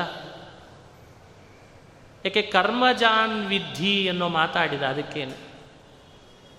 ಯುದ್ಧವನ್ನು ಪರಿತ್ಯಜಿಸಿ ಮೋಕ್ಷಕ್ಕಾಗಿ ಉಪಾಸನೆ ಮಾಡ್ತೀನಿ ಅಂತ ಹೋಗ್ತೀಯಲ್ಲ, ಮೋಕ್ಷೋಪಾಸನೆ ಅಂತ ಹೋದರೆ ಅಲ್ಲಿ ಮತ್ತೆ ಕರ್ಮ ಇದ್ದದ್ದೇ ಅಲ್ಲ, ಉಪಾಸನೆಯೂ ಕರ್ಮವೇ ಅಲ್ಲ. ಮೋಕ್ಷ ಸುಲಭ ಸಿಗೋದಲ್ಲ, ಕರ್ಮ ಮಾಡಿಯೇ ಸಿಗೋದು. ಕರ್ಮ ಬಿಟ್ಟು ಮಾಡ್ತೇನೆ ಅಂದರೆ ಸಾಧ್ಯ ಇಲ್ಲ. ಯಾಕೆ? ಹಿಂದೆ ನಿರೂಪಿಸಿದ್ದೇನೆ, ನಿನಗೋಸ್ಕರ ಇರುವ ಯುದ್ಧ ಕರ್ಮವನ್ನು ನೀನು ಬಿಟ್ಟಿ ಅಂತ ಒಂದು ದೋಷ, ನೀನು ಬಿಟ್ಟಿ ಅಂತ ಒಂದು ದೋಷ ಯಾಕೆ ವಿಹಿತವಾದದ್ದನ್ನು ಪರಿತ್ಯಜಿಸಿಬಿಟ್ಟಿಲ್ಲ? ವಿಹಿತವಾದದ್ದನ್ನು ಬಿಡೋದಿದೆಯಲ್ಲ, ಅದು ದೊಡ್ಡ ದೋಷ ಆಗ್ತದೆ. ಅದು ದೋಷ, ಆ ದೋಷ ಅಂಟುತ್ತದೆ ನಿನಗೆ. ಆದ್ದರಿಂದಲಾದರೂ ಮನುಷ್ಯ ಯುದ್ಧ ಅನ್ನೋದು ನಿನಗೆ ವಿಹಿತ ಅಂತ ನೀನು ಮಾಡು, ಉಳಿದವರಿಗೆ ಏನು ವಿಹಿತವೋ ಅವ್ರು ಅದನ್ನು ಮಾಡಲಿ ಅಂತ ಕೃಷ್ಣ ಕರ್ಮಜಾನ್ ವಿಧಿ ತಾನ್ ಸರ್ವಾನ್ ಏವಂ ಜ್ಞಾತ್ವಾ ವಿಮೋಕ್ಷಸೆ ಅಂತಂತ ಹೀಗೆ ಅಭಿಪ್ರಾಯದಿಂದ ಕೃಷ್ಣ ಪರಮಾತ್ಮ ಈ ಮಾತನ್ನಾಡಿ ನಮಗೆ ವ್ಯಾಖ್ಯಾನ ಮಾಡ್ತಾನೆ. ಅದಕ್ಕೆ ವಿಹಿತ ಕರ್ಮಗಳನ್ನು ಪರಿತ್ಯಜಿಸೋ ಮನಸ್ಸು ಮಾಡಬಾರ್ದು. ವಿಹಿತವಾದದ್ದನ್ನು ಬಿಡೋ ಸಾಹಸಕ್ಕೆ ಕೈ ಹಾಕಬಾರ್ದು. ಅದು ಒಳ್ಳೆ ಜ್ಞಾನವನ್ನು ತಂದುಕೊಡ್ತದೆ. ಹಿಂದೆ ಒಬ್ಬ ಜಾಜಲಿ ಅಂತ ಒಬ್ಬ. ಆತ ಕಾಡಿನಲ್ಲಿ ತಪಸ್ಸಿ ಕುಳಿತ. ಅವನ ತಪಸ್ಸು ಎಷ್ಟು ವರ್ಷ ಕಾಲ ಆಗಿತ್ತು ಅಂದರೆ ಅವನ ತಲೆ ಮೇಲೆ ಒಂದು ಗೂಡು ಕಟ್ಟಿತ್ತಂತೆ. ಅವನಿಗೆ ಗೊತ್ತಿಲ್ಲದೆ ಇರೋಷ್ಟು. ತಪಸ್ಸು ಬಿಟ್ಟಿಲ್ಲ. ಅಷ್ಟು ಸ್ಥಿರನಾಗಿ ಕೂತಿದ್ದಾನೆ, ದೇಹ ಅಳಗಾಡಿಸಿದಂತೆ. ತಲೆ ಮೇಲೆ ಗೂಡು ಕಟ್ಟಬೇಕಾದ್ರೆ ಬರೀ ಗೂಡಲ್ಲದೆ ಗೂಡಿನಲ್ಲಿ ಒಂದು ಪಕ್ಷಿ ಒಂದಿಷ್ಟು ಮರಿಗಳನ್ನು ಹಾಕಿತ್ತಂತೆ, ಮೊಟ್ಟೆ ಇಟ್ಟು. ಅದು ಅವನಿಗೆ ನೋಡ್ರಿ, ತಪಸ್ಸು ನಡೀತಾನೇ ಇದೆ. ಹಾಗೆ ಮರಿಗಳನ್ನು ಹಾಕಿದಾಗಲೂ ಜಾಜಲಿಗೆ ಒಂದ್ಸಲಿ ಅವಾಗ ಎಚ್ಚರ ಆದಾಗ ನನ್ನ ತಲೆ ಮೇಲೆ ಏನಾಗಿದೆ ಅಂತ ಕಣ್ಣು ಬಿಟ್ಟ ಆ ಪಕ್ಷಿ ಗುಬ್ಬಚ್ಚಿ ಗೂಡು ಸುಟ್ಟು ಬೂದಿ ಆಯ್ತಂತೆ. ಇವನಿಗನಸ್ತು, ನಾನು ಸಿದ್ಧನಾದೆ ಅಂತ ಅನ್ಕೊಂಡ. ಸಿದ್ಧ ಪುರುಷನಾದೆ. ಕಣ್ಣು ಬಿಟ್ಟು ಕೂಡಲೇ ಸುಡ್ತಿದೆಯಲ್ಲ ನೋಡಿದ್ರ ನನ್ನ ತಪಸ್ಸಿನ ಸಿದ್ಧಿ ಇದಕ್ಕಿಂತ ಬೇರೆ ಏನು? ಅಂತ ಮನಸ್ಸಿನಲ್ಲಿ ಭಾವಿಸಿದ. ತಕ್ಷಣ ಆಕಾಶದಿಂದ ಒಂದು ಅಶರೀರವಾಣಿ ಆಯಿತು. ಜಾಜಲಿ, ನಿಂದೇನು ಸಿದ್ಧಿ, ನಿಂದೇನು ಜ್ಞಾನ, ಆ ನಾಡಿನಲ್ಲಿರೋ ಒಬ್ಬ ಮಾಂಸ ಮಾರಾಟ ಮಾಡೋ ತುಲಾಧರನಿಗೂ ನಿನ್ನ ಸಮಾನ ಅಲ್ಲ ಅಂತ ಬೈದು ಬಿಡ್ತಂತೆ. ಅವನ ಹತ್ರ ಹೋಗಿ ಕಲಿ, ಏನು ಮಾಡಬೇಕು ಅಂತ ಅಂತ ಬಯಸಿಕೊಂಡ. ಅಶರೀರವಾಣಿಯ ಮಾತನ್ನು ಕೇಳಿ ಅವನಿಗೆ ಆಶ್ಚರ್ಯ ಆಯಿತು. ಸಾವಿರಾರು ವರ್ಷ ತಪಸ್ ಮಾಡಿ ಸಿದ್ಧಪುರುಷನಾದೆ ಜ್ಞಾನಿ ಜ್ಞಾನಿಯಾದೆ ಅಂದ್ಕೊಂಡೆ, ನನ್ನೇ ನಿಂದಿಸ್ತಲ್ಲ ಈ ಮಾತು ಅಂತ ಆ ಕಾಡು ಬಿಟ್ಟು ಹೊರಟ. ಜಾಜಲಿ ನಾಡಿನಲ್ಲಿ ತುಲಾಧರನನ್ನು ಹುಡುಕೊಂಡು ಬರಬೇಕಾದಾಗ ಆತ ತಕ್ಕಡಿಯಲ್ಲಿ ಮಾಂಸ ಮಾರಾಟ ಮಾಡ್ತಿದ್ದ. ಇವನಿಗೆ ಆ ರಸ್ತೆಯಲ್ಲಿ ಹೋಗ್ಲಿಕ್ಕೆ ಒಂದು ರೀತಿ ಮುಜುಗರ ಆಯಿತು ಸಹಜ. ಅರೆ, ನಾನೇ ಹೇಗೆ ಅಲ್ಲಿಗೆ ಹೋಗೋದು? ಅವನನ್ನು ನಾ ಮಾತಾಡಿಸೋದೆ, ಇದೆಲ್ಲ ಇರ್ತದ್ರಿ ನಮಗೆಲ್ಲ. ಆ ಕಥೆಗಳೆಲ್ಲ ಕೇಳುವಾಗ ನಾವು ಯಾರು ಅಂತ ಆವಾಗ ಆವಾಗ ಸ್ವಲ್ಪ ಅಬ್ಸರ್ವೇಷನ್ನಿಗೆ ಕೊಡಬೇಕಾಗ್ತದೆ. ನಾನು ಅವನು ಕೇಳೋದೆ ನಾನೆಲ್ಲಿ ಅವ ಎಲ್ಲಿ? ಹೀಗೆಲ್ಲ ಮನಸ್ಸಿನಲ್ಲಿತ್ತು ಆದರೆ ಅಶರೀರವಾಣಿ ಮಾತು ಆಗಿದೆ ಹೀಗಾಗಿ ಸ್ವಲ್ಪ ಅದರ ಹತ್ರ ಹೋದ. ಅಂಗಡಿಯ ಒಳಗಿದ್ದ ತುಲಾಧರನೆ ಕೂಗಿ ಕರೆದ್ನಂತೆ, ಜಾಜಲಿ, ಬಾಯಿಲಿ ಅಂತ ಅಂದ್ಬಿಟ್ಟ ತಣ್ಣಗಾಗಿಬಿಟ್ಟ ಅರೆ, ನಾನು ಯಾರು? ನನ್ನ ಹೆಸರೇನು? ಯಾಕೆ ಬಂದಿದ್ದೇನೆ? ಎಲ್ಲ ಆತ ಹೇಳ್ತಿದ್ದಾನೆ. ಅದು ಆಶ್ಚರ್ಯ ಆಯ್ತು ಅವನಿಗೆ. ಓ, ಕಾಡಿನಲ್ಲಿ ತಪಸ್ಸಿ ಕೂತವನು ನೀನೇ ಅಲ್ವೇ? ಅಂದ. ಇನ್ನೂ ತಣ್ಣಗಾದ. ತಲೆ ಮೇಲಿದ್ದದನ್ನು ಸುಟ್ಟುಕೊಂಡು, ಭಾರಿ ತಪಸ್ವಿಯಾದಿ ಅಂತ ಅನ್ಕೊಂಡವ್ ನೀನೇ ಅಲ್ವೇ? ಅಂದ. ಇನ್ನೂ ತಣ್ಣಗಾಗಿ ಬಿಟ್ಟ. ಅಲ್ಲ, ಇವನ್ ಯಾವ ಕಾಡಿಗೆ ಬಂದಿದ್ದ? ಇದು ತುಲಾಧರನ ಮಾತು ಕೇಳಿ ದಿಗ್ಭೆರಗಾಗಿದ್ದಾನೆ ಜಾಜಲಿ. ಆಗ ಮತ್ತಿನ್ನ ಮುಜುಗುರ ತಪ್ತವನಿಗೆ, ಇನ್ನು ನಾನು ಅಲ್ಲಿ ಹೋಗದೆ ಇರ್ಲಿಕ್ಕೆ ಸರಿಯಲ್ಲ ಅಂತ ಹತ್ರ ಬಂದಾಗ, ಆ ತುಲಾಧರ ತೋರಿಸಿದ್ದಂತೆ, ನಾನು ಕಾಡಿನಲ್ಲಿ ತಪಸ್ ಮಾಡಲಿಕ್ಕೆ ಒಂಟಿ ಕಾಲ ಮೇಲೆ ನಿಂತವನಲ್ಲ. ಯಾವುದೋ ಗುರುಕುಲದಲ್ಲಿ ಅಡ್ಮಿಷನ್ ಮಾಡಿ ಲಿಟ್ರೇಚರ್ ಮೀನಿಂಗನ್ನು ತಿಳುಗ್ತವನಲ್ಲ ನಾನು ಪುಸ್ತಕ ಪುಸ್ತಕಗಳನ್ನು ತಿರುವಿ ಹಾಕಿ ಇಟ್ಟವನಲ್ಲ ಗ್ರಂಥಾಲಯದಲ್ಲಿ. ಮತ್ತು ಯಾರು ನೀನು ಅಂತ ಕೇಳ್ದ. ಅದ್ರೋಹೇಣೈವ ಭೂತಾನಾಂ, ಅಲ್ಪದ್ರೋಹೇಣ ವಾ ಪುನಃ ಅಂತನ್ನಂತೆ ತುಲಾಧರ. ಅದ್ರೋಹೇಣೈವ ಭೂತಾನಾಂ, ಅಲ್ಪದ್ರೋಹೇಣ ವಾ ಪುನಃ, ಎಂಥ ಮಾತು. ನನ್ನ ಬಳಿಗೆ ಬಂದವರನ್ನ ಅವರು ನನಗೆ ಸಂಬಂಧಿಗಳೂ ಆಗಿರ್ಬೋದು, ತಿಳಿದವರು, ನನಗೆ ತಿಳಿದವರೂ ಆಗಿರ್ಬೋದು ನಾನು ಮಾತ್ರ ತಕ್ಕಡಿಯಲ್ಲಿ ಹಾಕೋ ತೂಗು ಏನಿದೆ ಎಂದೂ ಕೂಡ ಅವರಿಗೆ ಮೋಸ ಮಾಡಲಿಲ್ಲ. ಅದೇ ನನಗಿಂಥ ಜ್ಞಾನ ಕೊಟ್ಟಿದೆ ಅಂತನ್ನಂತೆ ಇದು ನೋಡಿ ಮನುಷ್ಯ ಕಲಿಬೇಕಾದ ಪಾಠ. ತುಲಾ ಅಂದರೆ ತಕ್ಕಡಿ ನಿಜ. ಅದನ್ನು ಧರಿಸ್ತಿದ್ದಾದ್ರಿಂದ ತುಲಾಧರ. ತಕ್ಕಡಿಯನ್ನು ಧರಿಸ್ದವ ಅಂತ ಅಷ್ಟೇ ತುಲಾಧರ ಶಬ್ದಕ್ಕೆ ಅರ್ಥ ಮಾಡಬಾರ್ದು. ಟ್ರಾನ್ಸ್ಲೇಟ್ ಮಾಡಬಾರ್ದು. ಯಾರೇ ತನ್ನ ಬಳಿಗೆ ಬಂದರೂ ತುಲನ ಮಾಡಿ ಅವರ ಬಗ್ಗೆ ಸರಿಯಾಗಿ ಅರತು ಅವರ ಜೊತೆಗೆ ವ್ಯವಹರಿಸ್ತಿದ್ದಾದ್ರಿಂದ ತುಲಾಧರ. ಹೀಗಾಗಿ ಅವರ ಗೌರವಕ್ಕೆ, ಅವರ ವ್ಯಕ್ತಿತ್ವಕ್ಕೆ ಕುಂದು ಬಾರದಂತೆ ಅವರ ಜೊತೆಗೆ ವ್ಯವಹಾರ ಮಾಡ್ತಿದ್ದ. ಅದಕ್ಕೆ ತುಲಾಧರ. ಈತ ಜಾಜಲಿ, ಇದ ಕಾಡಿನಲ್ಲಿ ತಪಸ್ವಿ ಕೂಡ್ತೇನೆ, ತಪಸ್ಸಿನಿಂದ ಸಿದ್ಧಪುರುಷನಾಗ್ತೇನೆ ಅಂತ ಹೋದವ ಜಾಜಲಿ. ಅವನು ಹೇಳುವ ಮಾತಿನಿಂದ ಎಷ್ಟು ಮರ್ಮ ನಮಗೆ ಅರ್ಥ ಆಗ್ತದೆ. ಹಾಗಾಗಿ ಬದುಕಿನಲ್ಲಿ ಮನುಷ್ಯ ತುಲಾಧರನಾಗಬೇಕೇ ಹೊರತು ಜಾಜಲಿ ಆಗಬಾರ್ದು ಅಂತದೆ ಈ ಕಥೆ. ಅವನಿಗೆ ಅವನ ಮಾತಿನ ಉಪದೇಶ ನೋಡ್ರಿ. ಮತ್ತೊಬ್ಬರಿಗೆ ದ್ರೋಹ ಮಾಡದೆ, ಮೋಸ ಮಾಡದೆ, ಸ್ವಾರ್ಥಿ ಆಗದೆ, ಎಷ್ಟೋ ಅಷ್ಟೇ ಲಾಭಾಂಶವನ್ನು ಪಡೆದು ನಾನು ಮಾಡ್ತಾ ಇದ್ದ ಈ ತಕ್ಕಡಿಯ ತೂಗಾಟ ನನಗೆ ಯಾರು ಬಂದರು, ಯಾಕೆ ಬಂದರು, ಹೇಗೆ ಬಂದರು, ಅವ್ರ ವ್ಯಕ್ತಿತ್ವ ಏನು ಅಂತ ಅವರನ್ನು ನೋಡಿದ ಕೂಡಲೇ ತಿಳಿವಳಿಕೆ ಬರ್ತದೆ ಅಂತಂದಂತೆ ಇದೊಂದು ಮಿರಾಕಲ್ ಅಲ್ಲ, ಇದೊಂದು ಮಾಂತ್ರಿಕ ಶಕ್ತಿ ಅಲ್ವೇ. ಇಲ್ಲಿ ಯಾವುದೋ ಭೂತ ಇಲ್ಲ, ಪ್ರೇತ ಇಲ್ಲ, ಇಲ್ಲಿ ಮೌಢ್ಯ ಸೇರಿಲ್ಲ. ಇಂಥ ಕಥೆಗಳನ್ನು ಬೋಧಿಸಿ ಹೇಳ್ತಾನೆ. ವೇದವ್ಯಾಸರು ಜಗತ್ತಿಗೆ ಕೊಡೋದೇ ಇಂಥ ಕಥೆಗಳನ್ನು ನಮಗೆ ಬೇಕಂತಲಿ. ಹಾಗಾಗಿ ಮನುಷ್ಯ ತನ್ನ ಬದುಕಿನಲ್ಲಿ ತಾನು ಮಾಡಬೇಕಾಗಿರೋದು ಸ್ವಾರ್ಥವನ್ನು ಬಿಟ್ಟು ಪ್ರಾಮಾಣಿಕವಾದ ಬದುಕನ್ನು ನಡೆಸಬೇಕು. ಅದು ನಾವಿಲ್ಲಿ ಕಲಿಬೇಕಾದ ದೊಡ್ಡ ಯಜ್ಞ ಅಂತ ಆಗ್ತದೆ.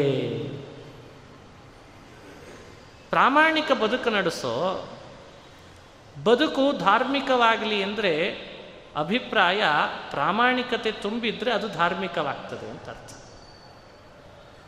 ಬದುಕು ಯಜ್ಞ ಆಗಲಿ ಅಂದರೆ ಸ್ವಾರ್ಥ ಬಿಟ್ಟಿದ್ರೆ ಅದೇ ಯಜ್ಞ ಅಂತ ಅರ್ಥ.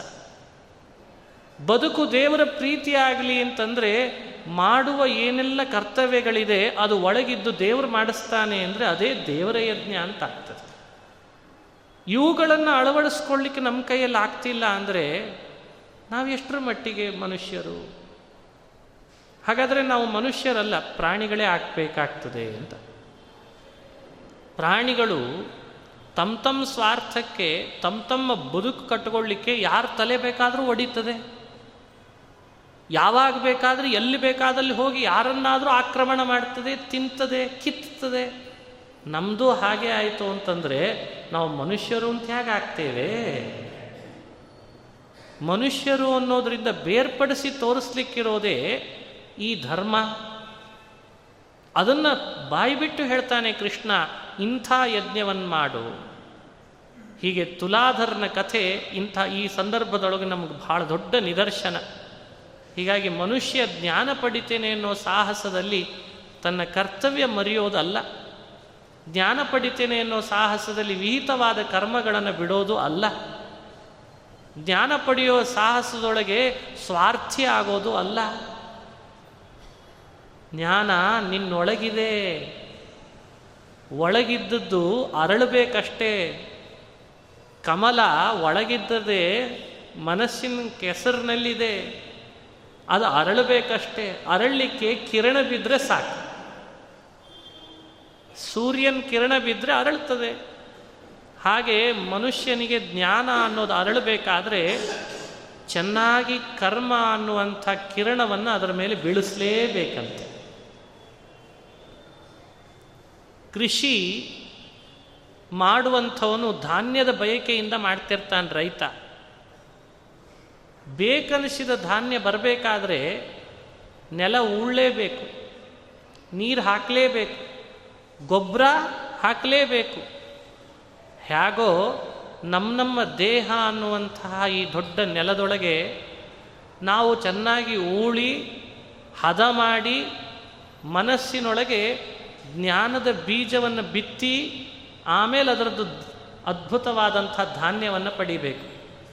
ಕರ್ಮ ಮಾಡ್ದೇನೆ ನಾನು ಧಾನ್ಯ ಪಡಿತೇನೆ ಅಂದರೆ ರೈತ ಉಳ್ದೆ ಗೊಬ್ಬರ ಹಾಕದೆ, ನೀರು ಹಾಕದೆ ಹೇಗೆ ಧಾನ್ಯ ಪಡಿಲಾರನೋ ಜೀವನೂ ಕೂಡ ಕರ್ಮ ಅನ್ನೋದನ್ನು ಮಾಡದೇನೆ ಜ್ಞಾನ ಅನ್ನೋ ಧಾನ್ಯವನ್ನು ಪಡಿಲಾರ ಅಂತಂತಾರೆ.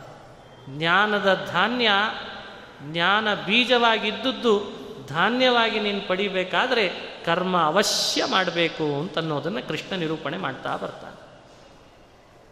ಹೀಗೆ ಕೃಷ್ಣನ ಮಾತಿನಿಂದ ನಾವು ಮೂವತ್ತೆರಡು ಹಾಗೂ ಮೂವತ್ತ್ಮೂರನೇ ಶ್ಲೋಕಗಳನ್ನು ಅನುಸಂಧಾನ ಮಾಡುವಾಗ ಜ್ಞಾನ ಕರ್ಮಗಳ ಮಹತ್ವವನ್ನು ತಿಳಿಸ್ತಾ ಬರ್ತಾನೆ, ಇದನ್ನು ಚಿಂತನೆ ಮಾಡಬೇಕು.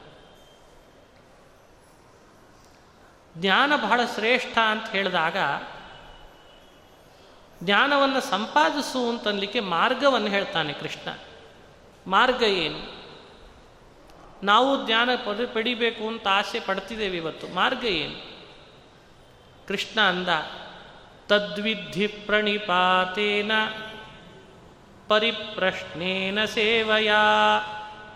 ಉಪದೇಕ್ಷ್ಯಂತಿ ತೇ ಜ್ಞಾನಂ ಜ್ಞಾನಿನಸ್ತತ್ವದರ್ಶಿನಃ ಬದುಕಿನಲ್ಲಿ ಜ್ಞಾನದ ಧಾನ್ಯ ಪಡಿಬೇಕು ಅಂತ ಅಪೇಕ್ಷೆ ಪಡ್ತಿದೆಯಲ್ಲ? ಹಾಗಾದರೆ ಜ್ಞಾನ ಯಾರ ಹತ್ರ ಇದೆಯೋ ಅವ್ರ ಹತ್ರ ಹೋಗು ಅಂತಂದ. ನೀನು ಮಾರ್ಕೆಟ್ನಲ್ಲಿ ಹೋಗಿ ನನಗೊಂದು ಕೆ ಜಿ ಜ್ಞಾನ ಕೊಡ್ರಿ ಅಂತಂದರೆ ಅವ್ರು ಕೊಡ್ಲಿಕ್ಕೆ ಸಾಧ್ಯನಾ? ಜ್ಞಾನ ಇದ್ದವ್ರ ಬಳಿಗೆ ಹೋದರೆ ಜ್ಞಾನ ಕೊಡ್ಲಿಕ್ಕೆ ಸಾಧ್ಯ? ಉಪಾಯ ಹೇಳಿಕೊಡ್ತೇನೆ. ತದ್ವಿಧಿ ಪ್ರಣಿಪಾತೇನ. ಕರ್ಮ ಮಾಡ್ತಾ ಇರಬೇಕು. ಆದರೆ ಜ್ಞಾನಿಗಳಾದವ್ರ ಬಳಿಗೆ ಹೋಗಬೇಕು. ಅವರನ್ನು ನಮಸ್ಕರಿಸ್ಬೇಕು. ಪ್ರಣಿಪಾತೇನ, ಪರಿಪ್ರಶ್ನೇನ, ಅವರನ್ನು ಪ್ರಶ್ನಿಸಬೇಕು. ಸೇವೆಯ, ಇವು ಉಪಾಯಗಳು. ಅವರನ್ನು ನಮಸ್ಕರಿಸಬೇಕು, ಸೇವಿಸಬೇಕು ಹಾಗೂ ಮೇಲಿಂದ ಮೇಲೆ ಅವರನ್ನು ಪ್ರಶ್ನಿಸಬೇಕು. ಅವರು ಗಮನಿಸ್ತಾರೆ ನಿನ್ನನ್ನು. ಹೇಗಿದ್ದಾನಿವ ಅಂತ. ಗಮನಿಸಿ, ತತ್ವದರ್ಶಿನಃ, ಜ್ಞಾನಿನಃ, ತೇ ಜ್ಞಾನಂ ಉಪದೇಕ್ಷ್ಯಂತಿ. ಅವರಿಗೆ ತತ್ವದರ್ಶಿಗಳು ಅಂತ ಕರೀತಾನೆ ಕೃಷ್ಣ. ಅಂಥ ಜ್ಞಾನಿಗಳು ನಿನಗೆ ಯಾವುದೋ ಒಂದು ಸಮಯ ಅಂತಿರ್ತದೆ. ಆ ಸಮಯವನ್ನು ಗಮನಿಸಿ ಚೆನ್ನಾಗಿ ಶಾಸ್ತ್ರವನ್ನು ಉಪದೇಶ ಮಾಡ್ತಾರೆ ಇದು ಕೃಷ್ಣ ಪರಮಾತ್ಮ ಜ್ಞಾನ ಸಂಪಾದಿಸ್ಲಿಕ್ಕೆ ಅಂತ ನಮ್ಮನ್ನು ಹೋಗು ಅಂತಾನೆ, ಹೋಗು. ಎಷ್ಟು ದೊಡ್ಡ ಮಾತು. ಅದಕ್ಕೆ ಮನುಷ್ಯರಾಗಿ ನಾವು ಅರ್ಜುನನಂಥವನಿಗೆ ಕೃಷ್ಣ ಈ ಮಾತು ಹೇಳ್ತಾನೆ ಅಂದಮೇಲೆ ದೊಡ್ಡ ಜ್ಞಾನಿ ಆತ. ಇನ್ನು ನಾವು, ನೀವು ಅರ್ಜುನನಿಗೆ ಕಂಪೇರ್ ಮಾಡಿದರೆ ಎಷ್ಟು ಕೆಳಗಿದ್ದೇವೆ. ಅವನು ಉತ್ತಮ ಅಧಿಕಾರಿ. ಅಂಥವನಿಗೇ ಹೇಳ್ದ, ಜ್ಞಾನಿಗಳ ಬಳಿಗೆ ಹೋಗಿ ಉಪದೇಶ ಮಾಡ್ಕೋ ಅಂತ. ನಮಗೂ ಕೂಡ ಕೃಷ್ಣ ಅದನ್ನೇ ಕಳಕಳಿಯಿಂದ ಹೇಳ್ತಾನೆ, ಈ ಭೂಮಿಯಲ್ಲಿ ನಾನಾಗಿ ಕೊಟ್ಟು ಕಳಿಸಿರ್ತೇನೆ ಜ್ಞಾನಿಗಳನ್ನು. ಜ್ಞಾನಿಗಳನ್ನು ಕೊಟ್ಟು ಕಳಿಸಿರ್ತೇನೆ ಅವರೆಲ್ಲ ಒಂದೊಂದು ದೊಡ್ಡ ದೊಡ್ಡ ಶಾಲೆಗಳಿದ್ದ ಹಾಗೆ. ಒಬ್ಬೊಬ್ಬ ಜ್ಞಾನಿಯೂ ದೊಡ್ಡ ದೊಡ್ಡ ಶಾಲೆ, ಗುರುಕುಲಗಳಿದ್ದ ಹಾಗೆ. ಪಡಿಬೇಕು ಜ್ಞಾನವನ್ನು ಅನ್ನೋ ಹಂಬಲಿಸೋರು ನಾವೆಲ್ಲ ವಿದ್ಯಾರ್ಥಿಗಳಿದ್ದ ಹಾಗೆ. ಅವರ ಬಳಿಗೆ ಹೋದರೆ ಶಾಲೆ ಬಳಿಗೆ ಹೋದ್ವಿ. ಅವರು ನಮಗೆ ಉಪದೇಶ ಮಾಡ್ತಾರೆ, ಯಾವಾಗ ಸೇವೆ ಮಾಡು, ಅವರಿಗೆ ನಮಸ್ಕರಿಸಿ, ಅವರಿಗೆ ವಿನಮ್ರನಾಗು, ಅವರಿಗೆ ಪ್ರಶ್ನಿಸು, ಅವರು ನಿನಗೆ ಜ್ಞಾನವನ್ನು ಉಪದೇಶಿಸಿ ಅನುಗ್ರಹ ಮಾಡ್ತಾರೆ. ಹೀಗೆ ಕೃಷ್ಣ ಪರಮಾತ್ಮ ಜ್ಞಾನ ಸಂಪಾದನೆ ಮಾಡಲಿಕ್ಕೆ ಅಂತ ನಮಗೆ ಆದೇಶ ಮಾಡಿ ಹೇಳ್ತಾನೆ. ಅದನ್ನು ನಾವು ಗಮನಿಸಬೇಕಾದದ್ದಿಲ್ಲಿ. ಇದು ಸಾರ್ವಕಾಲಿಕವಾಗಿ ಯೋಚನೆ ಮಾಡಬೇಕಾದ ಮಾತು. ತದ್ವಿಧಿ ಪ್ರಣಿಪಾತೇನ ಪರಿಪ್ರಶ್ನೇನ ಸೇವೆಯಾ ಎಂದೂ ಮರಿಬಾರ್ದು ಈ ಮಾತನ್ನು. ಭೂಮಿಗೆ ಮನುಷ್ಯ ದೇಹ ಪಡ್ಕೊಂಡು ಬಂದಿದ್ದೇವೆ ಅಂದರೆ ಹಿರಿಯರನ್ನ ಬಾಗಿ ಬಾಗಿ ನಮಸ್ಕರಿಸಿ ಜ್ಞಾನ ಪಡಿಲಿಕ್ಕೆ ಬಂದಿದ್ದೇವೆ ಅಂತ ಅರ್ಥ. ಗಿಡ ಹಣ್ಣು ಕೊಡೋ ತನಕ ಮ್ಯಾಲೆ ಬೆಳೀತಾ ಇರ್ತದೆ. ಹಣ್ಣು ಬಂದ ಕೂಡಲೇ ಅದೇನಾಗ್ತದೆ? ತಾನಾಗೆ ಬಾಗುತ್ತದಂತೆ. ನಮ್ಮ ದೇಹವೂ ಕೂಡ ಒಂದು ಗಿಡ ಇದ್ದ ಹಾಗೆ. ಇಲ್ಲಿ ಜ್ಞಾನದ ಹಣ್ಣಿರೋ ತನಕ, ಹಣ್ಣು ಬಿಡೋ ತನಕ, ಹಣ್ಣು ಬಿಡಬೇಕಲ್ಲ? ಹಣ್ಣು ಬಿಡೋ ತನಕ ನಾವು ಸಶಕ್ತರಾಗಿ ಕರ್ಮ ಮಾಡ್ತಾ ಇರಬೇಕಂತೆ. ಜ್ಞಾನ ಬಂತು ಅಂದರೆ ಹಣ್ಣು ಬಂತು ಅಂತ ಅರ್ಥ. ಹಣ್ಣು ಬಿಟ್ಟ ಗಿಡ ಅನೇಕ ಜನರಿಗೆ ನೆರಳಿನಿಂದ, ಹಣ್ಣಿನಿಂದ ಹೆಂಗೆ ಉಪಕಾರಿ ಆಗ್ತದೋ, ನಾವು ನೀವು ಒಂದು ಗಿಡದಂತೆ ಉಪಕಾರಿಗಳಾಗ್ತೇವೆ ಅಂತ ಅರ್ಥ. ಅದನ್ನು ನಾವು ಜೀವನದಲ್ಲಿ ಗಳಿಸಲೇಬೇಕು ಅಂತಾನೆ ಕೃಷ್ಣ ಪರಮಾತ್ಮ. ಆ ಉಪದೇಶ ಮಾಡುವಂಥ ಜ್ಞಾನ ಎಂಥದ್ದು, ಅದನ್ನೂ ಕೃಷ್ಣ ಈ ಮಾತಿನಲ್ಲಿ ವಿವರಣೆ ಕೊಡ್ತಾನೆ. ಆ ಗುರುಗಳು ಉಪದೇಶ ಮಾಡುವಂಥ ಜ್ಞಾನ ಅಂಥಿಂಥದ್ದಲ್ಲ. ಅದರ ಮಹಿಮೆ ಏನು? ಅದನ್ನೆಲ್ಲ ಹೇಳ್ತಾನೆ. ಯಜ್ಞಾತ್ವಾ ನ ಪುನರ್ಮೋಹಂ ಏವಂ ಯಾಸ್ಯಸಿ ಪಾಂಡವ. ಏನ ಭೂತಾನ್ಯಶೇಷೇಣ ದ್ರಕ್ಷಸ್ಯಾತ್ಮನ್ಯಥೋಮಯೀ ಗುರುಗಳು ತತ್ವದರ್ಶಿಗಳಾದವರು ನಮಗೋಸ್ಕರ ವಿಷಯವನ್ನು ಉಪದೇಶ ಮಾಡ್ತಾ ಬರುವಾಗ ಆ ಜ್ಞಾನ ಏನು ಮಾಡ್ತದೆ ಅಂದರೆ ನಮ್ಮೊಳಗೆ ಇರುವಂತಹ ಅನೇಕ ವಿಧವಾದ ಮೋಹಗಳನ್ನು ತಾನಾಗೆ ಕಳಿಲಿಕ್ಕೆ ಶುರು ಮಾಡ್ತದೆ. ದೀಪದ ಕೆಲಸ.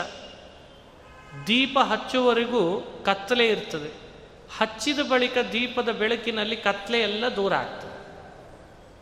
ತತ್ವಜ್ಞಾನಿಗಳೆಲ್ಲ ದೀಪ ಹಚ್ಚುವ ಕೆಲಸ ಮಾಡ್ತಾರೆ. ಅವರು ನಮ್ಮ ನಮ್ಮ ಹೃದಯವನ್ನು ಪ್ರಣತಿ ಮಾಡಿಕೊಳ್ತಾರೆ. ಜ್ಞಾನದ ಬೆಳಕನ್ನು ಹೃದಯದಲ್ಲಿ ಬೀರಿಸ್ತಾರೆ. ಒಳಗಿರೋ ಕತ್ತಲೆಯನ್ನು ತಾನಾಗಿ ದೂರ ಆಗುವ ಹಾಗೆ ಮಾಡ್ತಾರೆ. ಇದು ದೀಪವ, ದೀಪಾವಳಿಯ ನಿಜವಾದ ಸಂದೇಶ. ಹೊರಗಿನ ಕತ್ತಲೆ ಕಳೆಯೋದಕ್ಕಿಂತ ಒಳಗಿನ ಕತ್ತಲೆಯನ್ನು ಕಳೆಯೋದು ಬಹಳ ಮಹತ್ತರವಾದದ್ದು. ಒಳಗಿರುವ ಕತ್ತಲೆ ಅಂದರೆ ಮೋಹ. ಅರ್ಜುನನಿಗೆ ಬಂಧು ವಿಷಯಕವಾದ ಮೋಹ ಇತ್ತು. ಕೃಷ್ಣನ ಬಾಯಲ್ಲಿ ಯಾವಾಗ ಗೀತೆ ಕೇಳಲಿಕ್ಕೆ ಶುರು ಮಾಡಿದ, ಒಳಗಿರುವ ಬಂಧು ವಿಷಯಕ ಕತ್ತಲೆ ತಾನಾಗೇ ದೂರ ಆಯ್ತಂತೆ. ಅರ್ಜುನನಂಥವನ್ ಮೋಹ ಕಳೆದದ್ದು ಭಗವದ್ಗೀತೆ.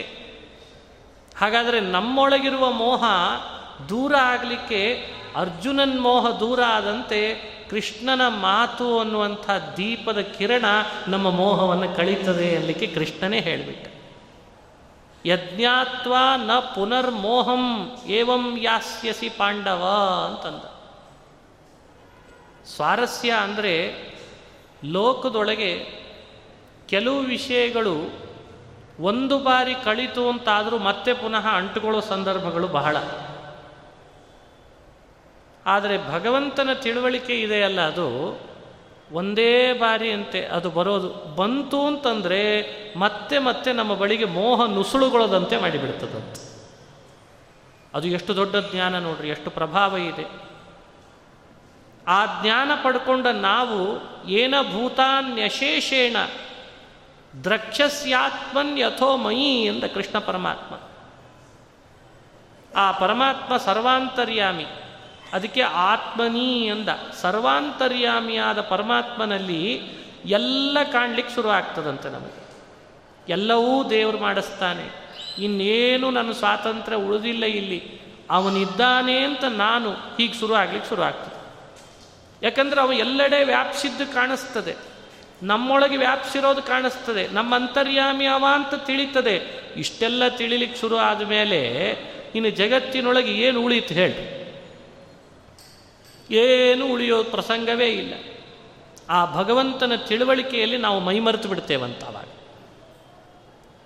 ಅದಕ್ಕೆ ಹೇಳೋದು, ಮನುಷ್ಯ ಸೃಷ್ಟಿ ಮಾಡಿದಂಥ ಒಂದು ಸಣ್ಣ ಮೊಬೈಲೇ ಇಷ್ಟೆಲ್ಲ ತೋರಿಸ್ತಾ ಇದೆ. ಒಂದು ಸಣ್ಣದಿದೆ ನೋಡ್ರಿ, ಇಷ್ಟೇ ಇದೆ ಅದು. ಏನೆಲ್ಲ ತೋರಿಸ್ತದೆ, ಇಡೀ ಜಗತ್ತು ನನ್ನ ಕೈಯಲ್ಲಿದೆ ಅಂತಂತಿರ್ತಾರೆ ಇದು ಮನುಷ್ಯನ ಸೃಷ್ಟಿ. ಅದ್ಭುತ. ಇದಕ್ಕೆ ಇಷ್ಟು ಅದ್ಭುತ ಎಷ್ಟೆಲ್ಲ ಹೇಳ್ತದೆ, ಏನ್ರಿ ಅಂತ ಹೊಗಳ್ತೇವೆ. ನಾನಂದೆ ಮೊದಲೇ ನಮ್ಮೊಳಗಿಂಥ ಮನಸ್ಸಿನೊಳಗೊಂದು ಜ್ಞಾನ ಅನ್ನೋ ಮೊಬೈಲ್ ಇಟ್ಕಳಿಸಿದಾನಲ್ಲ ಭಗವಂತ, ಅದಕ್ಕೇನು ಹೇಳ್ತೀರಾ ಅಂತ. ಒಬ್ಬ ಗುರುಗಳ ಬಳಿಗೆ ಹೋಗಿ ಉಪದೇಶ ಮಾಡಿಸ್ಕೊಂಡು ಬಂದರೆ ಮನಸ್ಸಿನಲ್ಲಿ ಉಂಟಾಗುವ ಶಾಸ್ತ್ರದ ತಿಳುವಳಿಕೆ ಭಗವಂತನ ಅರಿವು ಅನ್ನೋ ಮೊಬೈಲ್ ಇದೆಯಲ್ಲ ಅದು ನಿಮಗೆ ಏನು ತೋರಿಸ್ಲಿಕ್ಕಿಲ್ಲ ಹೇಳ್ರಿ ಮನಸ್ಸೇ ಸ್ಕ್ರೀನ್ ಆಗಿಬಿಡ್ತದಂತೆ. ಮನಸ್ಸು ಸ್ಕ್ರೀನ್ ಆಗ್ತದೆ. ಜ್ಞಾನ ಅನ್ನೋದು ಎಲ್ಲದರ ಸಂಪರ್ಕ ಕಳಿಸಿಕೊಡುವ ನೆಟ್ವರ್ಕ್ ಆಗಿಬಿಡ್ತದೆ. ನಿಮಗೆ ಏನು ಬೇಕನ್ನಿಸ್ತದೆ ಅದೆಲ್ಲ ತೋರಿಸ್ಲಿಕ್ಕೆ ಶುರು ಮಾಡ್ತದೆ ಎಲ್ಲ ನೋಡ್ತೇವೆ. ಯಾವುದೂ ಉಳಿಯಲ್ಲ. ಅಂಥ ಅದ್ಭುತ ಶಕ್ತಿ ನನ್ನ ಜ್ಞಾನಕ್ಕಿದೆ ಅಂತಾನೆ ಪರಮಾತ್ಮ. ಆಶ್ಚರ್ಯ ಆಗ್ತದಲ್ಲ. ಅಲ್ಪ ಸ್ವಲ್ಪ ಭಗವದ್ಗೀತೆಯನ್ನು ಅರ್ಥ ಮಾಡಿಕೊಂಡು ಓದುವಾಗಲೇ ಏನೆಲ್ಲ ತಿಳುವಳಿಕೆ ಬರಲಿಕ್ಕೆ ಶುರುವಾಗಿರ್ತದೆ. ಯಾವುದು ಯಾಕೆ, ಯಾರು ಹೇಗೆ, ಎಲ್ಲಿ ಏನು, ಯಾವಾಗ ಏನು ಮಾಡಬೇಕು, ಯಾವಾಗ ಏನು ಮಾಡಬಾರ್ದು. ಅಲ್ಪ ಸ್ವಲ್ಪ ಭಗವದ್ಗೀತೆ ಓದುವಾಗಲೇ ಇಷ್ಟೆಲ್ಲ ಬರಲಿಕ್ಕೆ ಶುರುವಾಗಿರ್ತದೆ. ಇನ್ನು ಇಡೀ ಭಗವಂತನ ತಿಳುವಳಿಕೆಯನ್ನು ನಮ್ಮ ಮನಸ್ಸಿನಲ್ಲಿ ತಂದುಕೊಂಡ್ರೆ ಆ ಮನಸ್ಸಿನ ಸ್ಕ್ರೀನ್ನಲ್ಲಿ ಏನೆಲ್ಲ ಪ್ಲೇ ಆಗಲಿಕ್ಕಿಲ್ಲ ವಿಚಾರ ಸಮಸ್ಯೆ ಏನು ಅಂದರೆ ನಮಗೆ ಆ ನೆಟ್ವರ್ಕ್ ಸಾಧಿಸ್ಲಿಕ್ಕೆ ಆಗ್ತಾ ಇಲ್ಲ ಅಷ್ಟೇ. ಆ ನೆಟ್ವರ್ಕ್ ಸಾಧಿಸ್ಲಿಕ್ಕೆ ಆಗ್ತಿಲ್ಲ ಯಾಕೆ ಅಂದರೆ ಜ್ಞಾನಿನ ತತ್ವದರ್ಶಿನ ಯೋಗ್ಯರಾದ ತತ್ವಜ್ಞಾನಿಗಳು ನಮ್ಮ ಕೈಗೆ ಸಿಕ್ಕಿಲ್ಲ, ನಾವು ಅವ್ರ ಬಳಿಗೆ ಹೋಗಿಲ್ಲ. ಅದಕ್ಕೆ ನಮಗೆ ನೆಟ್ವರ್ಕ್ ಸಿಕ್ಕಿಲ್ಲ ಸರಿ ಅದೊಂದು ನೆಟ್ವರ್ಕ್ ಪಡಬೇಕು. ಜ್ಞಾನದ ನೆಟ್ವರ್ಕಿನ ಮುಂದೆ, ಜ್ಞಾನದ ಅಂತರ್ಜಾಲದ ಮುಂದೆ ಯಾವ ಅಂತರ್ಜಾಲವೂ ಅಲ್ಲ.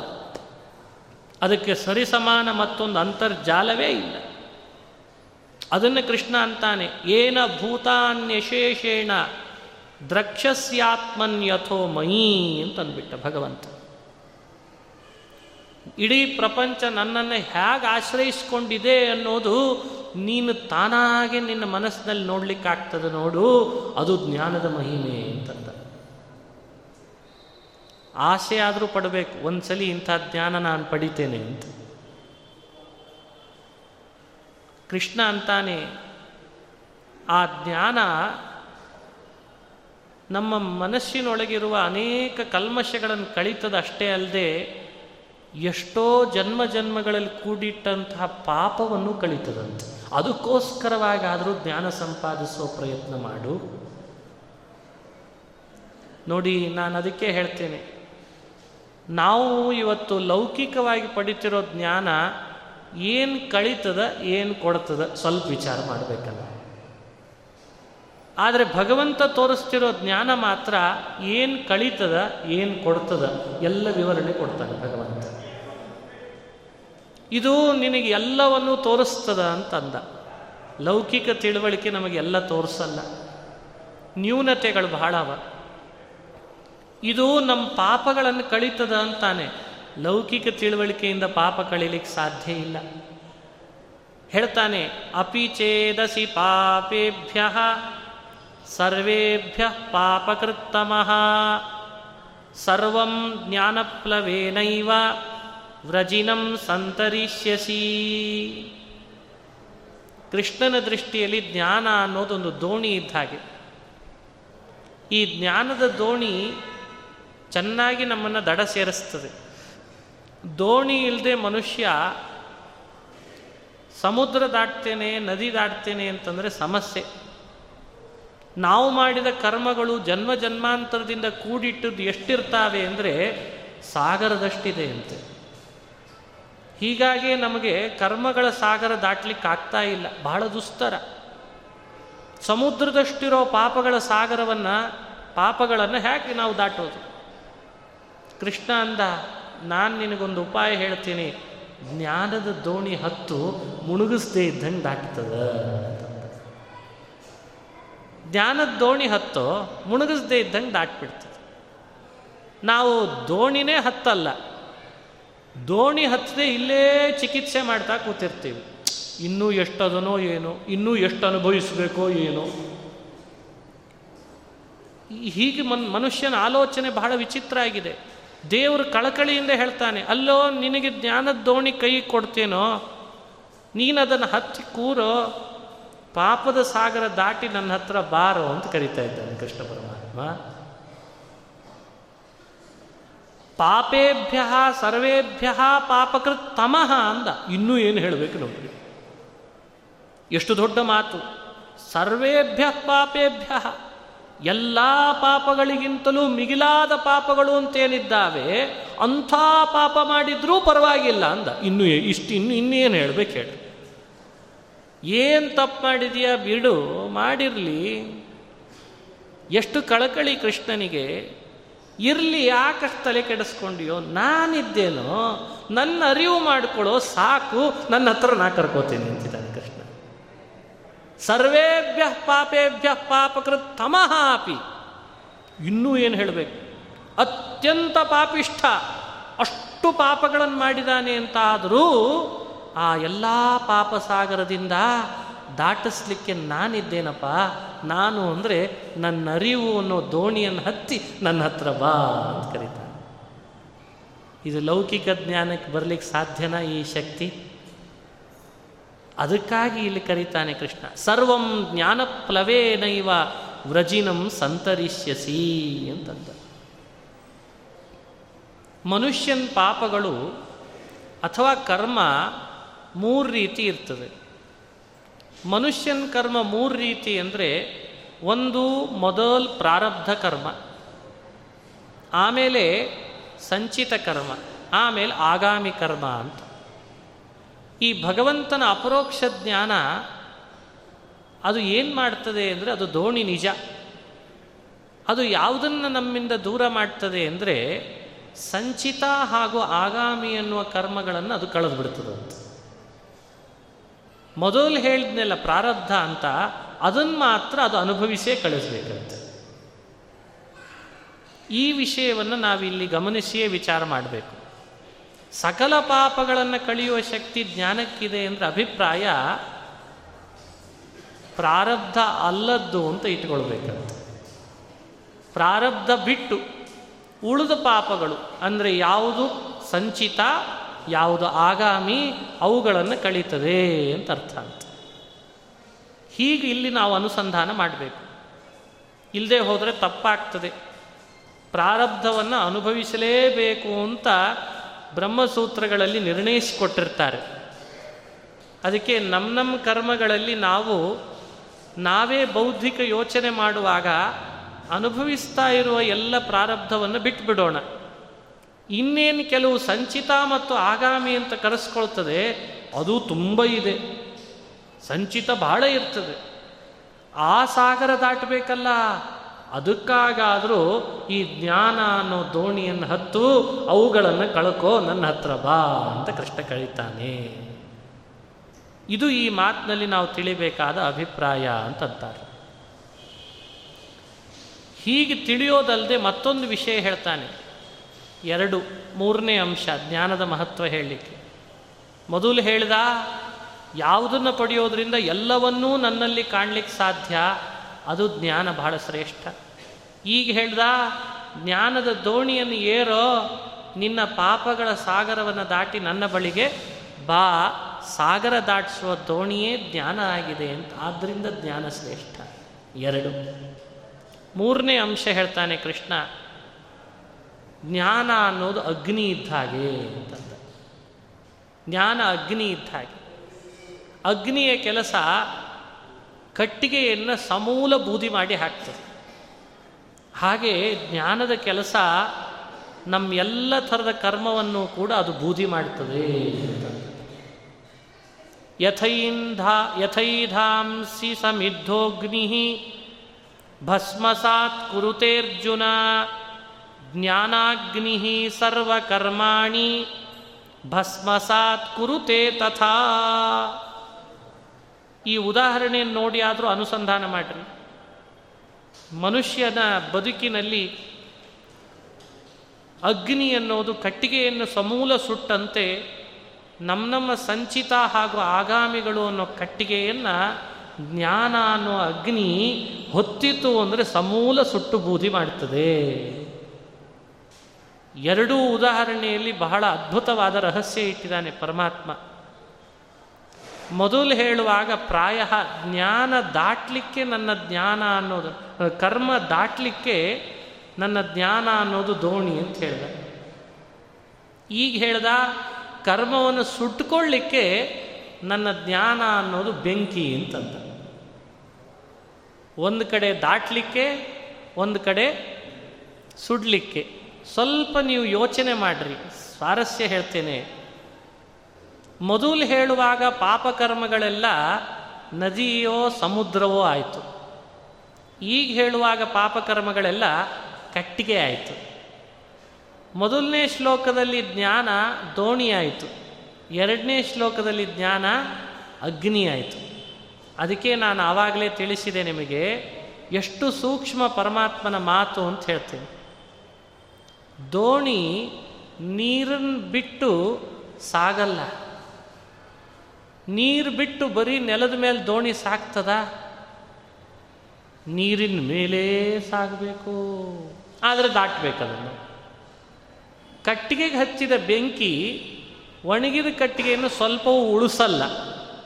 ಮತ್ತು ಉಳಿಸಿ ಮತ್ತು ಉರಿಯೋದು ಅಂತಿಲ್ಲ. ಪೂರಾ ಸುಟ್ಟು ಭಸ್ಮ ಮಾಡಿಬಿಡ್ತದೆ. ಬೆಂಕಿ ಹತ್ತಿತು ಅಂದರೆ ಸುಟ್ಟು ಭಸ್ಮ ಮಾಡಿಬಿಡ್ತದೆ. ಯೋಚನೆ ಮಾಡಿರಿ, ಕೃಷ್ಣನ ಮಾತಿನ ಮರ್ಮ ಹೀಗಿರ್ತದೆ. ಪ್ರಾರಬ್ಧ ಕರ್ಮ ಅನ್ನೋದು ನದಿ ಇದ್ದ ಹಾಗೆ. ಅದನ್ನು ಬಿಟ್ಟು ಜ್ಞಾನದ ದೋಣಿಯನ್ನು ನಾನು ಹಿಡ್ಕೊಂಡು ಮುಂದೆ ಹೋಗ್ತೇನೆ ಅಂದರೆ ಸಾಧ್ಯ ಇಲ್ಲ. ಅದಕ್ಕೆ ಕೃಷ್ಣ ಜ್ಞಾನವನ್ನು ದೋಣಿಗೆ ಹೋಲಿಸಿ ಕರ್ಮ ಪ್ರಾರಬ್ಧ ಅಂತಿರ್ತದಲ್ಲ, ಅದನ್ನು ನದಿಗೆ ಹೋಲಿಸಿಕೊಂಡು ಅದರ ಜೊತೆಯಲ್ಲೇ ಅದನ್ನು ದಾಟಿ ಮುಂದೆ ಹೋಗು ಅಂತ ಅರ್ಥ ಹೇಳ್ದ. ಈಗ ಹೇಳ್ದ ಜ್ಞಾನವನ್ನು ಬೆಂಕಿ ಅಂತ ಇಟ್ಟುಕೊಂಡು ಸಂಚಿತ ಹಾಗೂ ಆಗಾಮಿಗಳನ್ನು ಕಟ್ಟಿಗೆಯಂತೆ ಭಸ್ಮ ಮಾಡಿಕೊಂಡು ಮುಂದೆ ಬಾ ಅಂತಂದ.